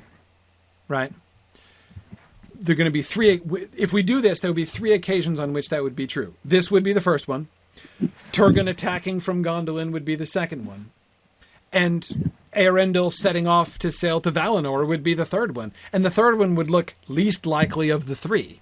Right? And also breaking off in a completely different pattern, right? Instead of attacking Angband, he'd be heading straight to Valinor and breaking all the rules and defying the ban of the Valar, and uh, which seems like a really bad way to get in their good graces. And um, uh, but anyway, so it would seem like the more, the, most the third one really, the Yeah. third one really looks like just a complete hail mary.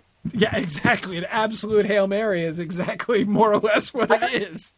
and I kind of, you know, I like this idea because I think even in the published Silmarillion, um, Turgon's destiny isn't completely clear. No, It, No. it, it's a little ambiguous, and it's not. And, I, and so I like I, I like the idea of of really making it obvious that there were chances before, yes, and that and that air and that um, that Eärendil's because that's that it's not just completely like well this guy's just doing this crazy thing for no reason yes, um, but that the, it looks you know like plan like like setting it up with these earlier storylines I think will make it easier for the audience to, to understand what's going on and why he's doing that, why he, you know, why he has this act of faith because because because you know because this this opportunity was present before. Um, there's precedents, and you know maybe Turgon. I, now I'm really wondering what interesting things we can do with Turgon, but at least like Fingolfin, we see like has this has this faith as well. Yes, uh, and then Eärendil is really kind of he's really just kind of like the culmination of that. Yes, yes. Yeah, no, I like that a lot, and I, I do agree. I mean, it's it's one of the if I had to make, and I don't generally like thinking this way, but if I had to make a, a short list of shortcomings of the published Silmarillion, high on my list would be the lack of payoff uh, for Turgon's character. Um, there are lots, and I've ranted about this before on this podcast recently, that the Eärendil story doesn't get fully paid off and that all those mm-hmm. prophecies about Turgon and Morgoth, you know, uh, uh, shuddering when Turgon walked by him in Valinor and stuff, never gets any direct payoff. Or the, the only payoff it gets is very indirect and really kind of unsatisfying. Um, compared to what it was actually setting up when Tolkien actually wrote those lines, you know, and then it, the story didn't end up working out that way. Um, so, um, so yes, if we can kind of pay that off better and and and do that by setting it up more clearly. Um, I like that, and Dave, I like what this does to Fingolfin's final choice at the end too. Right, it makes Fingolfin's final. Cho- Fingolfin is doing a hail mary at the end. Right. Yep. Um, yep. Everything else has failed. It didn't work. The Feanorians wouldn't repent. We didn't even get a chance to attack, and now it's never going to happen. Right. I thought, I believed we had this one chance, and now our one chance has lost us. There's nothing we can do. Oh, wait, maybe there's one hope. Maybe I can't bring this about, but maybe if I do, if I pursue, even alone on my own, knowing that I'm going to die, pursue this vision that I've had, perhaps hope can still be born, right? And yeah. hope will be born from this. Um, yeah. Uh, yeah, it, it, I, I feel like this uh, makes that choice a lot more relatable. Yes. Uh, maybe it still doesn't make any sense. Yes. But it's at least now it's like I, you know I get it. Like yeah. Yeah, no, this I guy like he had it he had it right. And, yeah. and he was foiled by his his idiot relatives. Right. He had it right. Now, how about Fingon and fin- Finrod? in conjunction with this? What would be their reservations? Um, what would be their reservations? Finrod. Finrod tends to be a preservationist, right? Like he's the guy who brought all the extra jewels over from Valinor. He's the guy who is setting up his little like proto Valinorian state, right? Um, or not proto, his little, you know, uh, recap Valinorian state. Um, uh, yeah, both Rhiannon and Marie are suggesting that Finrod would see this as contradictory to the mission of, Nargoth- of, of Nargothrond. He was told to build a safe haven, right? And now Fingolfin is saying, let's like empty it and attack. Uh, in this attack, which even Fingolfin himself can't say that he believes is necessarily going to work, you know? Um, so Finrod could have hesitations because this this doesn't conflict with the vision that he's received, and he he doesn't see how they go together, um, and so he has doubts, and he's not gonna he's going to be very reluctant to speak against Fingolfin uh, in in council, but he would have reservations because it doesn't fit either his calling to found Nargothrond, or as we said, his his his natural impulse, his sort of preservationist impulse. Um, Chris, he is a conservative in that way. Yes, yes. Um, uh, how about Fingon? Um, Fingon, of course, is the closest partner to his father. Right? He's the one who like he and Fingolfin work most closely together up there in the northwest. Um, so a division of mind between the two of them seems like a pretty big deal, really. Um, But of course, one of the other elements that we have to keep in mind is that is Finrod's friendship or Fingon's, sorry, friendship with Maedhros, right? So Fingon would be it's not that his loyalties are divided, but he certainly would have empathy for Maedhros' suggestion. I would think that Maedhros would make a positive he wouldn't just stonewall right? He would come back with a positive suggestion. He would say, okay, Fingolfin, attacking, love the idea, let's go on the aggressive and attack Morgoth. I've been waiting for this for centuries, but maybe not the desperate, let's throw our lives away hoping the Valar will come rescue us plan, which is not a good plan. It's not even really a plan. It's a hope founded on really bad premises, right? Um, and I don't believe those premises at all. The Valar are not coming. So, that being the case, how about instead we rely on sound military strategy instead, right? And Fingon could be like, sound military strategy sounds kind of attractive. hey, Dad, what if we gave the sound military strategy thing a try first, right? Would that do any harm? Maybe we could, you know, um, maybe we could go there and do that. Um, uh, and Marie is pointing out, of course, he's also the one with the personal experience of Glaurung, so that might be an angle for him as well. That he's sort of saying like uh, a plan which takes the enormous monstrous dragon into effect is a superior plan in my personal judgment right? So um, yeah.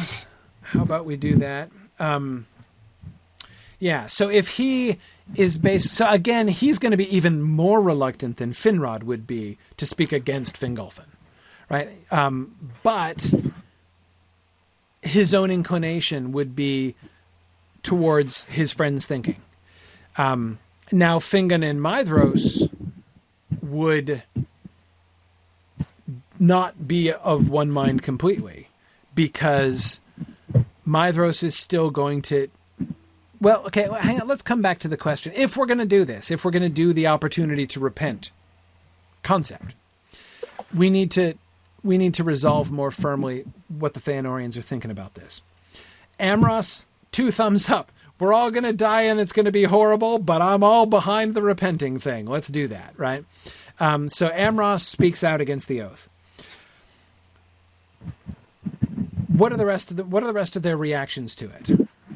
Maedhros I think that Maedhros' reaction is not no I don't want to. I think Maedhros' reaction is there's no point. It's not going to do any good even if we did repent the Noldor, the Valar aren't coming right? And anyway, he's so.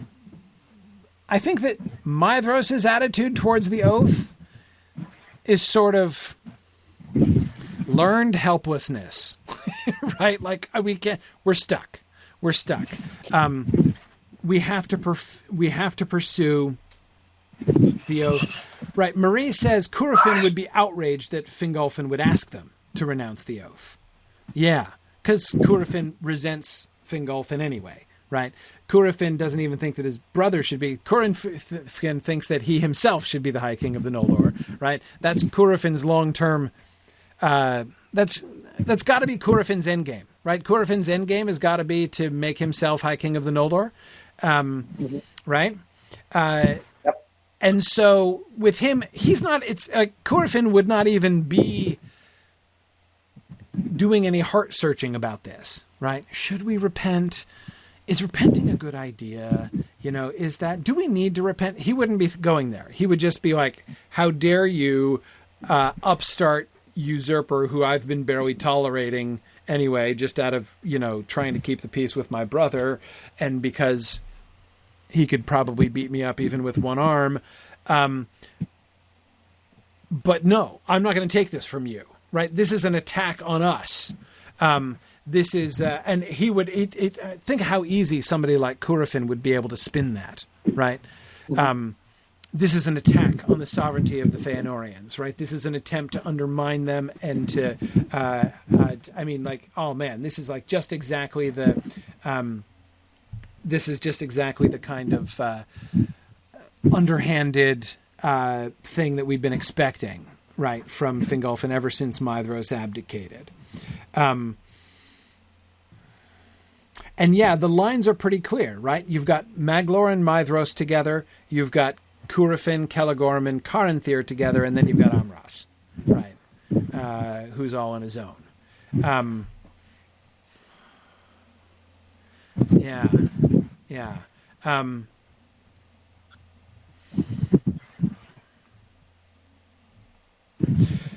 Yeah, Florian suggests Maedhros has some hope of future victory, but for different reasons than Celegorm and Curufin with their take over the other realms plan in the Beren and Luthien story. Exactly, that's what I'm thinking. That Curufin, um, Curufin, his long-term strategy is let us unify all of the elves of Beleriand under my leadership. Right, that's step one. Step one to fulfilling the oath is getting everybody to bow down to me right? Uh, because I'm obviously the one for the job who should be doing the leading around here. Only nobody, uh, neither my older brother nor Fingolfin and the rest of them seem to be paying any attention to the obvious wisdom of that plan. So I'm going to have to be devious in order to accomplish that. Um, um, uh, so that's his view. Maedhros what's Maedhros' endgame? What's his goal? I'm not sure I agree with the first part of your statement there, Florian, though. I agree that Maedhros differs from Celegorm and Curufin in this way, and I agree that Celegorm and Curufin are going in precisely that way that you were describing. I'm not sure that Maedhros has hope. That's what I'm not sure I agree with. I think that Maedhros does not have long term hope for himself. I think that he thinks that he's hosed one way or the other. He just wants to go out well, basically.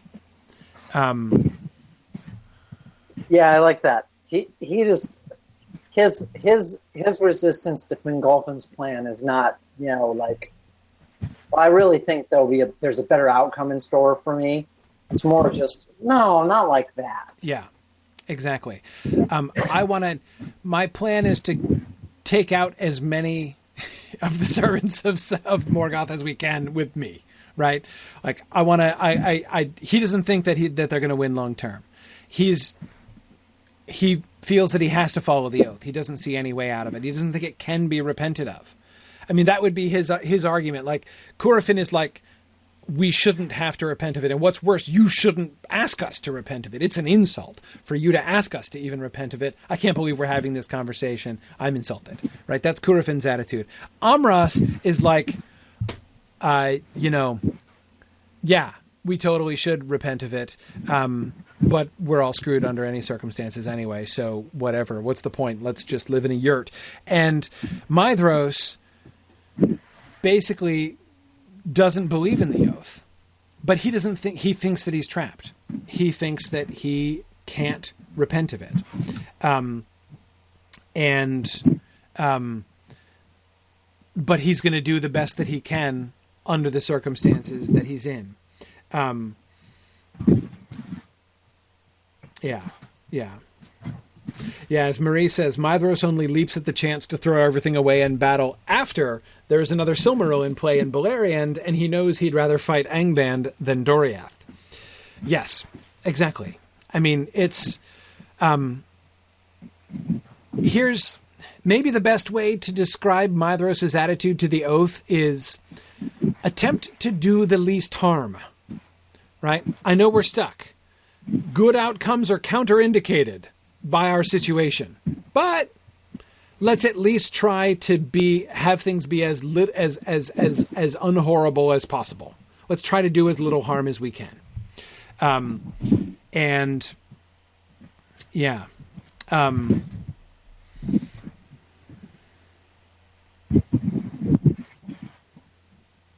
yeah. I like it. I like it. Okay. That generally works for me. Now, Jacob is pointing out a very devious Curufin subplot. what if Curufin comes around? If Curufin believes that Fingolfin is going to lead the charge and get himself killed, that would, of course, open up a high kingly vacancy, wouldn't it? Uh, Mm-hmm. Which would be all to the good, right? Because it's not a guarantee that it necessarily goes to Fingon, right? I mean, it's uh, for Curufin to open up the discussions again after they've been settled and Maedhros has abdicated to Fingolfin. Once Maedhros did his thing, which we depicted him doing without consulting his brothers first, right? Um, then uh, um, he's stuck, right? Because he can't say let's uh, let's usurp the throne from Fingolfin. That's a that's a, a way harder sell, right? But if he can help to bring about the death or to encourage the death of Fingolfin, uh, and it's now going to be an open question as to who's going to be. Is it going to be Fingon? Is it going to go to his son, or maybe it goes back to Maedhros at this point, or or if Maedhros won't have it, why not Curufin? Right? Um, have him channeling Boromir now, uh, uh, just like we. I like had. it. Yeah. Anyway, um, yeah, that that could uh, that could that could work. That could work. Um, yeah, Florian, we will. Obviously, we're going to need to revisit all this when we come back to the Union of Maedhros later on. Um, but that is a concern for another day. That is a concern for another day. Um, uh, okay. Good. All right. So there's good news and bad news. The good news, or the bad news, is that we've only talked about one slide and we've not quite finished it. The good news is that in our discussions of this one slide, we've actually addressed a very large number of the other questions um, uh, that we had. Uh, so that's fine. I'm going to. Uh, the question of Rogrin and Anail escaping from Angband. Um, let's set that aside for now. Um, we're going to have to come back and do some um, elf, uh, like loose, some loose elf ends, right? Some sort of minor elf characters. Um, uh, I mean, even some of some fairly major characters are going to be pretty minor players in this season. Like Thingol, for instance, does not have a major role uh, in this season. Really, we'll need to, to and Galadriel, yeah, absolutely. So there's a bunch of um, there's a bunch of minor elf characters that we need to address. We need to figure out what the what what are they up to? You know, what's their perspective here? Um, but uh, we'll we'll come back to them. Cirdan again, exactly, uh, Maria. I was thinking of that as well. So let's talk about Rogren and, and Anail and, and sort of that when we do like our sort of elf uh, catch-all wrap up there. So okay, um, hang on, come back to Ang, uh, Aegnor and Angrod because we didn't get to them. Finrod we talked about. Look at that. Say we're done with Finrod. Um, uh, Yep. Okay, we're not completely finished with with Finrod, but actually, I'm good with Finrod for right now. He'll come up again later because Finrod is everywhere. He's our central elf character in the whole season. Um, but I'm okay with his trajectory as far as the elf plots are concerned. Fingolfin we've talked about at length, and I think we have a, a good plan, an innovative, daring plan uh, for Fingolfin here in this season, and then Maedhros and the Feanorians. See, look at that. We already did three slides while doing that first one. So look at that. So in fact, we just have this one to catch up on, and then we're almost done. Uh, Aegnor and Angrod. What is so they support in in the book they support Fingolfin. So let's think about how and why they support Fingolfin. Um,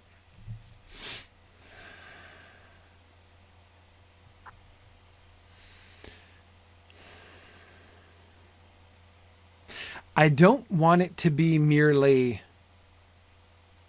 because from where we're sitting we can see Angband and so we're more aware of the pres- of the threat of Angband than others are. Others can be kind of all a little more out of sight out of mind with Angband than we can because that's not a good reason to support a desperate and tactically hopeless attack exactly. You'd think they would be on Team Maedhros, right? Uh, like, you know, you'd think that Ang, uh, that those who are looking out at the strength of Angband all the time would be like, "We vote for sound military strategy, thanks. That sounds like a good idea to us."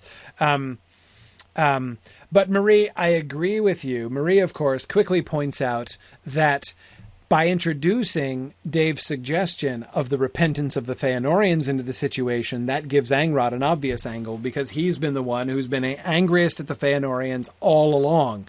Um, so if he goes all in on the yes, by all means, uh, you know, those dratted Feanorians should repent, um, uh, he would be all behind. Um, he would be. So what if, what if Angrod and Aegnor both have that they share their enthusiasm for this idea. But the difference between their enthusiasm for the idea is that Angrod's is largely negative in the sense like I'm angry at the Feanorians and I think they should repent. This you know I've been wanting them to repent for ever so long anyway. So yes like I really want to see that I you know I I want to see the. Whereas I, but he doesn't necessarily. Angrod isn't necessarily doing it because he believes the hope, right? That he could because he believes that the Valar will come. What if Aegnor does?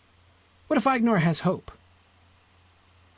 What if Aegnor is the one who?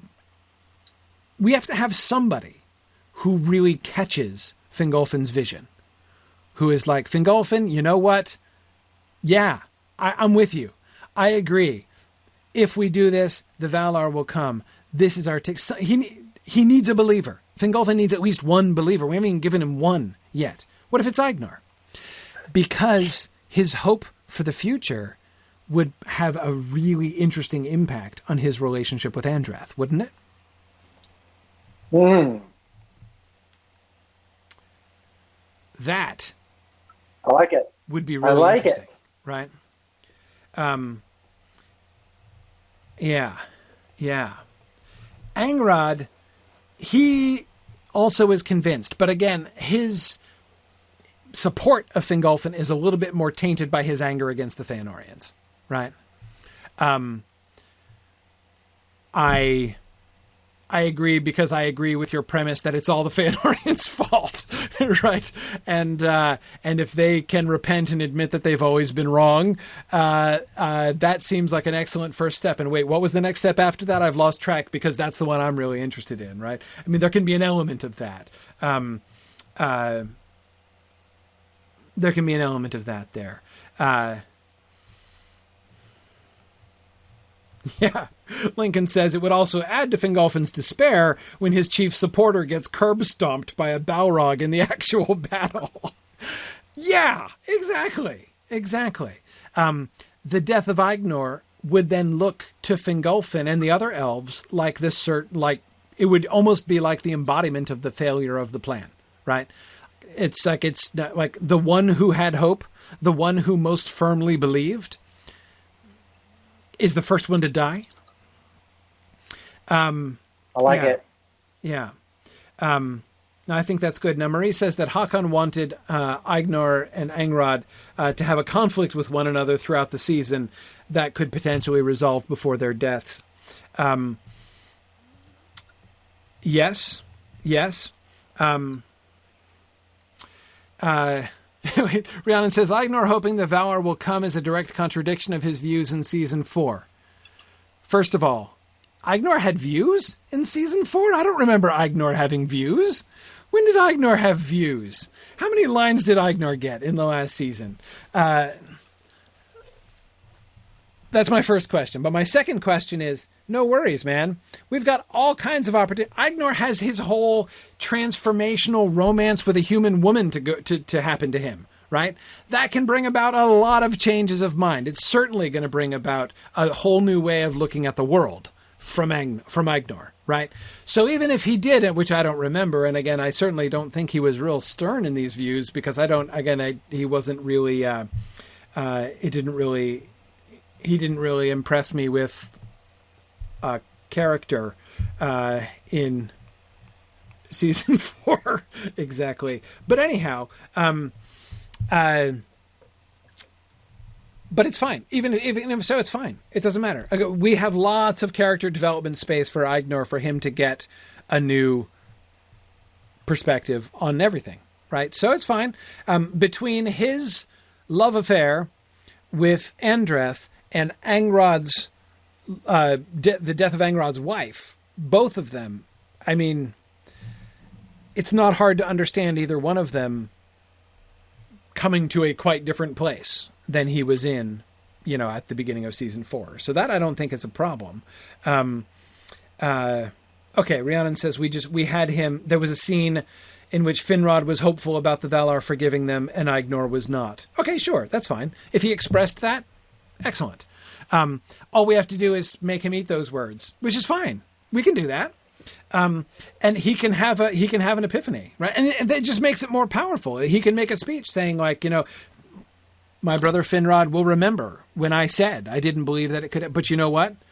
Now I do. Now I see it. I didn't see it before, but now I see it. And especially if we can connect that to um, his the ways in which his eyes have been opened and he looks at the world differently now, having met Andreth and fallen in love with her. Yeah, uh, more powerful. I agree. I agree. Um, so, yep, I like it. Um, uh, Florian introduces the possibility that uh, he says if he's in love enough to grasp at straws, maybe the Valar can help Andreth to live with him forever after they beat Morgoth. It's not like they've on, they uh, they have to know that only Eru can do that and only does it very rarely. What if? Yeah, I mean, what if Aegnor is hoping for a happily ever after, like a real happily ever after, not only in the war, but with Andreth? Maybe there is at least a a little hope to that. Maybe I don't know. I don't know. Um, maybe Angrod could accuse him of that. You know, maybe Angrod basically says, "Dude, I think maybe you're just so gung ho about this because you want to think that everything can suddenly be can suddenly change." Um, yeah. Um, yeah. No, I'm not saying that his hopeless love life is his motivation for but again there's there's um there's an obvious kind of confluence there, right? If he's the voice of hope, I believe that the Valar will come and set things to rights. Even if he's not thinking it. It doesn't have to be his motivation, right? It just has to be kind of on the table, right? As I say, somebody, maybe Finrod, could even say to him like uh, are you sure you're like being 100% objective about your whole rosy hope for the future thing? Right? Um, and he can deny it, and maybe it's even true. Maybe he can deny it really powerfully. Maybe he can state that he knows things can never work out with him and Andreth. Maybe that's the conversation that he and Finrod have before Finrod has the Athrabeth conversation with Andreth, um, so that Finrod knows what his brother's thinking. But, um, yeah, yeah, um, yeah. Okay. Um, so what's Angrod doing in season five? Grieving, despairing.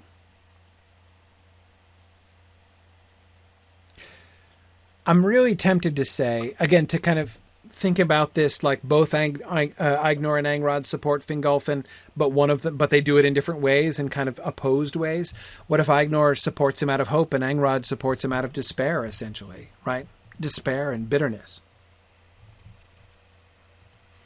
I don't want to get oversimplistic with that, but um, I mean, it's perfectly possible that for him it's as much of a like political thing right? Like he so wants to distance himself from what Curufin, Caranthir, and Celegorm are saying in council that he is like, no way, I'm totally throwing in with Fingolfin here. Not because I, in my heart, believe his vision, but because the Feanorians are really against it. and it involves the Feanorians repenting. So, um, you know, it's, uh, I can imagine Angrod in the state that he's in going there. Again, I, I don't want to. I don't want to make him too simple. I don't want to flatten his character in that direction. But I mean, I could see that influencing him. Um, and then he and Aegnor would be differing, even though they're both agreeing. They would still, they would not be just partners in lockstep there. Um, did we decide what Angrod thinks of Andreth? I feel like we talked about that, but I didn't. Um, I remember saying that I didn't want Angrod's response to Andreth to be merely snooty, right? For him just to be like, "Oh, what? Oh, how dare she, a mortal woman, aspire to marry my brother?" Right? I don't, I don't, I don't want that to be Angrod's angle.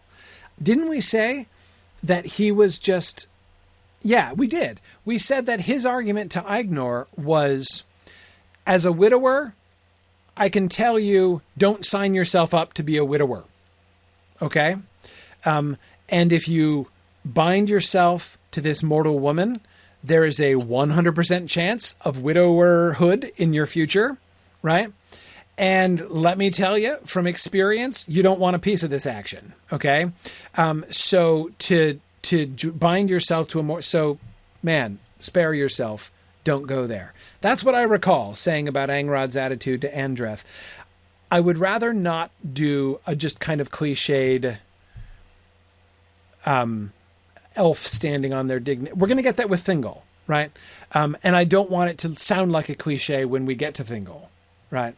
Um, because anyway, Thingol has more reason for it. It plays better from Thingol, right? Because this is not just, oh, how dare any mortal presume to fall in love with any elf. Uh, it's Luthien, right? It's not only his personal daughter, right, but also the daughter of Melian and the most beautiful elf woman in all of history, right? I mean, it's this is uh, a mortal setting his eyes on like the highest of all elf connections, right? Um, so that's where we want to lay the like, who exactly the heck do you think you are uh, to do that? Um, I don't want to play that card with uh, with Angrod. I'm not saying nobody would feel that way necessarily about her, but I don't think Ang- Aegnor's brothers need be the ones who think that some of the Feanorians, because I mean, somebody we could easily have one of the Feanor. We could we could easily give Caranthir a line where he mocks Aegnor for his uh, you know romance with the you know he could talk about um, you know uh, keeping a mortal woman as a pet or something. I mean, I mean, he could make some kind of really crass comment um, uh, about you know Aegnor's inappropriate relationship or something, and show the kind of scorn uh, that uh, uh, that I'm talking about, not wanting Angrod not to have. Um, but um, but yeah, I think that would that seems to me to to sort of work. Um, okay. Mike wanted Andreth being mortal not to be the first reason why Angrod doesn't approve. Okay, but what what what is then? What is then? Well, again, I come back to Aegnor and Hope. What if it's because he believes that her relationship with Aegnor is steering his brother in a destructive direction, right?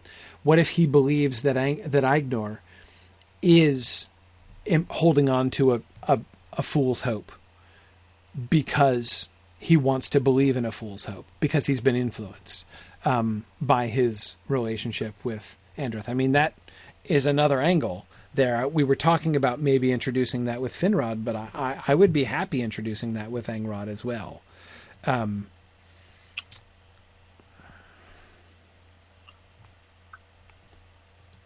it's hard because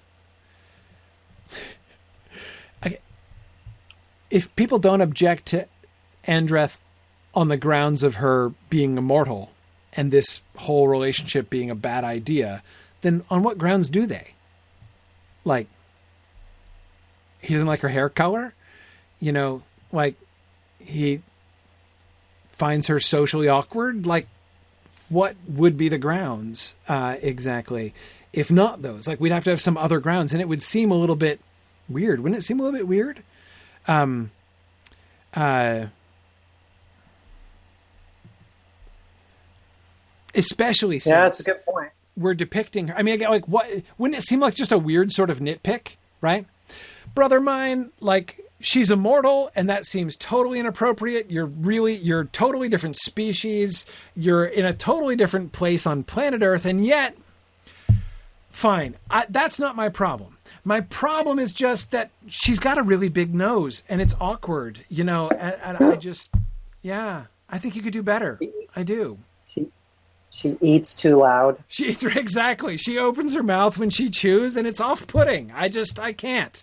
Like you know, Christmas dinner ruined forever if you bring her around for the well, not forever. Hey, just for a few decades, right? Am I right or am I wrong? Um, you Yeah, know, I actually, that's a good point. It it's it's it seems doubly weird that they would fixate on something like that because it wouldn't like it would elves really even notice something like that? Well, exactly. I mean, it's yeah. I, I just, um, I, uh, yeah. I don't have. Um, I just I I can't see a way to make that compelling to make a, a non, especially since if she were if there were like serious red flags in her character, right?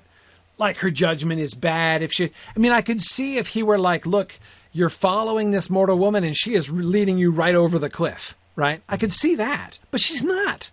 She's wise and good and and and you know, I mean, we have spent a, we will have spent a lot of effort in the second like in the third in the second quarter of the season right the second half of the first part building up the fact that she's this prodigy right that she's like practically that she's like the cream of the mortal crop right in her generation um, so to have Angrod be like, "Oh man, that that lady is bad news, brother mine," like I I don't um, I don't really I don't feel it. I don't see it.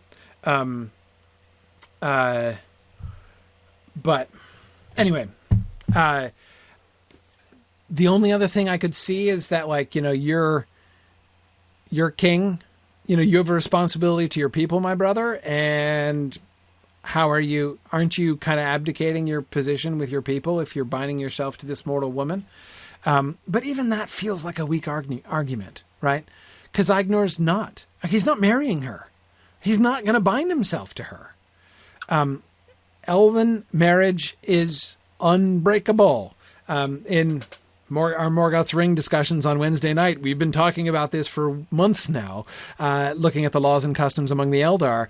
Um, marriage among the Eldar is a really big deal. Um, and Aegnor is for that reason not going to go there. He's not going to do that. So again, what's the complaint? That he needs to hurry up and like don't hang out with Andreth and not marry her because you should be marrying somebody else. But he wouldn't because it's a time of war anyway. So Aegnor would be like, dude, even if I were not in love with Andreth, I would not be marrying someone else. And um, by the time I would be marrying someone else, Andreth will be dead anyway. So I mean, I, I just, I, again, I could be convinced, but I just, I'm not, um, I'm not feeling it. I'm not feeling it. Um, but um, yeah. Um,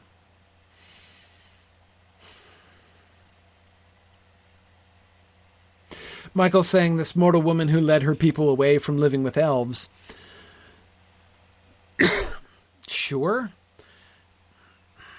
I mean, I guess we could construct a plot line in which Angrod misconstrues Andreth, right? Uh, into thinking that she's anti-elf, um, and that, but that involves a lot of. Angrod has to really misunderstand Andreth pretty significantly to get that. I think, um, and I don't know. Yeah. Um, again, we could go there, but I. I don't know. It would feel like lowering his character even further, essentially. Um, yeah. Plus, Florian, I feel the same way. Like her mortality, it really, it, it, I mean, if there's other reasons, the mortality thing just kind of becomes the elephant in the room, right? Can we get back to the fact that you're different species, right? Can we just can we deal with that first, and then talk about the potential political ramifications or personality clashes long term? Uh, you know, um, uh, yeah, yeah. I mean, like if if um, you know, if my brother told me that he wanted to marry like a gerbil, um, I would probably not be leading with, you know, but are the two of you really compatible? Like, do you, do you do you get along well? You know, like is is this gerbil a good influence on you? You know, like it's. I, am not saying those wouldn't be factors if I thought that there was something alarming uh, about the personality of this particular gerbil, but seriously, that's that would probably not be the premise of my um, cautions, you know, to my brother on this. Um, yeah, yeah. Um, besides which, as I say, I don't really want Angrod to be diehard opposed. I really don't. Um, I don't want this to get all Montague and Capulet here. Um, I don't want Angrod to be Andreth's enemy. I don't think she needs any enemies. Um, and, and, here's here's another reason why. L- let me explain more why I don't want that, or why I think it would be bad. It might seem like more conflict is better, right? Um, more tension is better, but I don't think so. And here's why I don't think so. One of the cool things about this season is that a lot of the drama of this season is essentially like philosophical, right? It's um, it's not just about personalities. It's not just about it's not about action. It's certainly not about action, and it's not even about personalities uh, or politics. It's about understanding worldviews, right? Um, and that's really cool. That's really interesting. Again, I'm going back to the Athrabeth here, right? The Athrabeth is, in my mind, the core of the whole season. Ultimately, like it's the it should. I think that the Athrabeth discussion between Finrod and Andreth should really be the heart of the whole season. Um, if there's one episode that kind of encapsulates season five, it should be the Athrabeth episode or the Athrabeth material if we extend it beyond one single episode. Um, that I think is really interesting. We, politics, we get lots of chance to do politics. We get lots of chance to do conflicting personalities, but this is really interesting. And if we have um, I want to, so I want to keep the focus. I want to keep the tension being on, but elf and human, elf and human, right? This is the, how do we sort, what does this even mean? Is this possible? Like maybe it is possible and we don't know. Maybe this is a bigger deal, a worse deal than we think it is. And them trying to figure this out. And, and Andreth's bitterness. Andreth is bitter about Aegnor's leaving her, right? His refusal his requited love but refusal to enter into marriage with her. Um, she's bitter about this. But if her bitterness is merely personal, if she if if middle-aged Andreth is sitting there fuming saying, "Oh, his stupid brother didn't come between us, then things might have worked out." That totally undermines the bigger point, right? And undermines what we can get from like the payoff that we can get from the conversation with Finrod and their increased mutual understanding about the elf and human situations. Um, yeah. So that's where I want to keep the emphasis. Um, yeah. Okay. All right. Good. Good. Um, with that, we've talked about Aegnor and Angrod as well. So I think we're I think we're I think we're actually kind of pretty much Yes, we did them all. We talked about all the things, almost all the things. We didn't do Rogrim and Anail, but come on, that's pretty close. Okay, um, next time. So we're, we're we're back on our schedule now. So two weeks from tonight, August thirteenth, Thursday, August thirteenth at ten p.m. Eastern time. That'll be our next scheduled session. Um, in that session, we're gonna be focused on. We're gonna continue elf stories, right? Um, I think we're gonna be able to get around to. There's some other things that we haven't talked. We're a bunch of elf stories we haven't gotten to yet.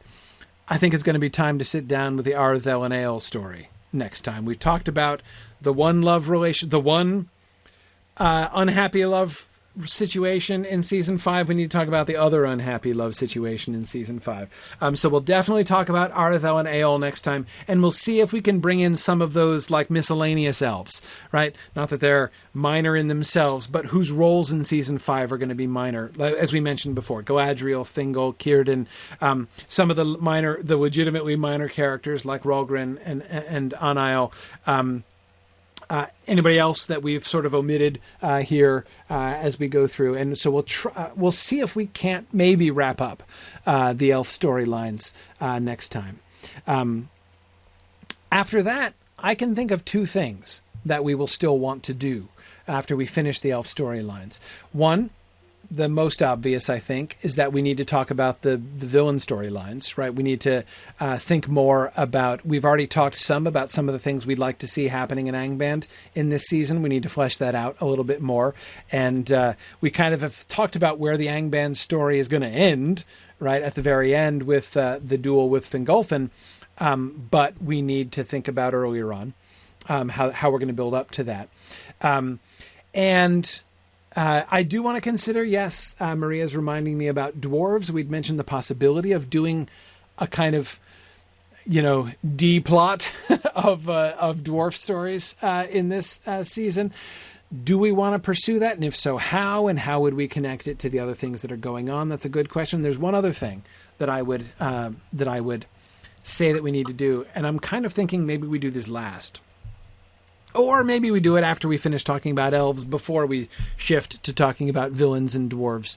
Um, but I was just talking just now, and I've been mentioning over the last few episodes how important the worldview question is going to be. Right, the the whole difference in worldview between humans and elves, and that one of the primary dramas of the season is going to be the two of the, those two things coming into conflict and mutual understanding growing. And once again, the Athrabeth conversation between Finrod and Andreth is, is sort of the heart of that kind of coming together.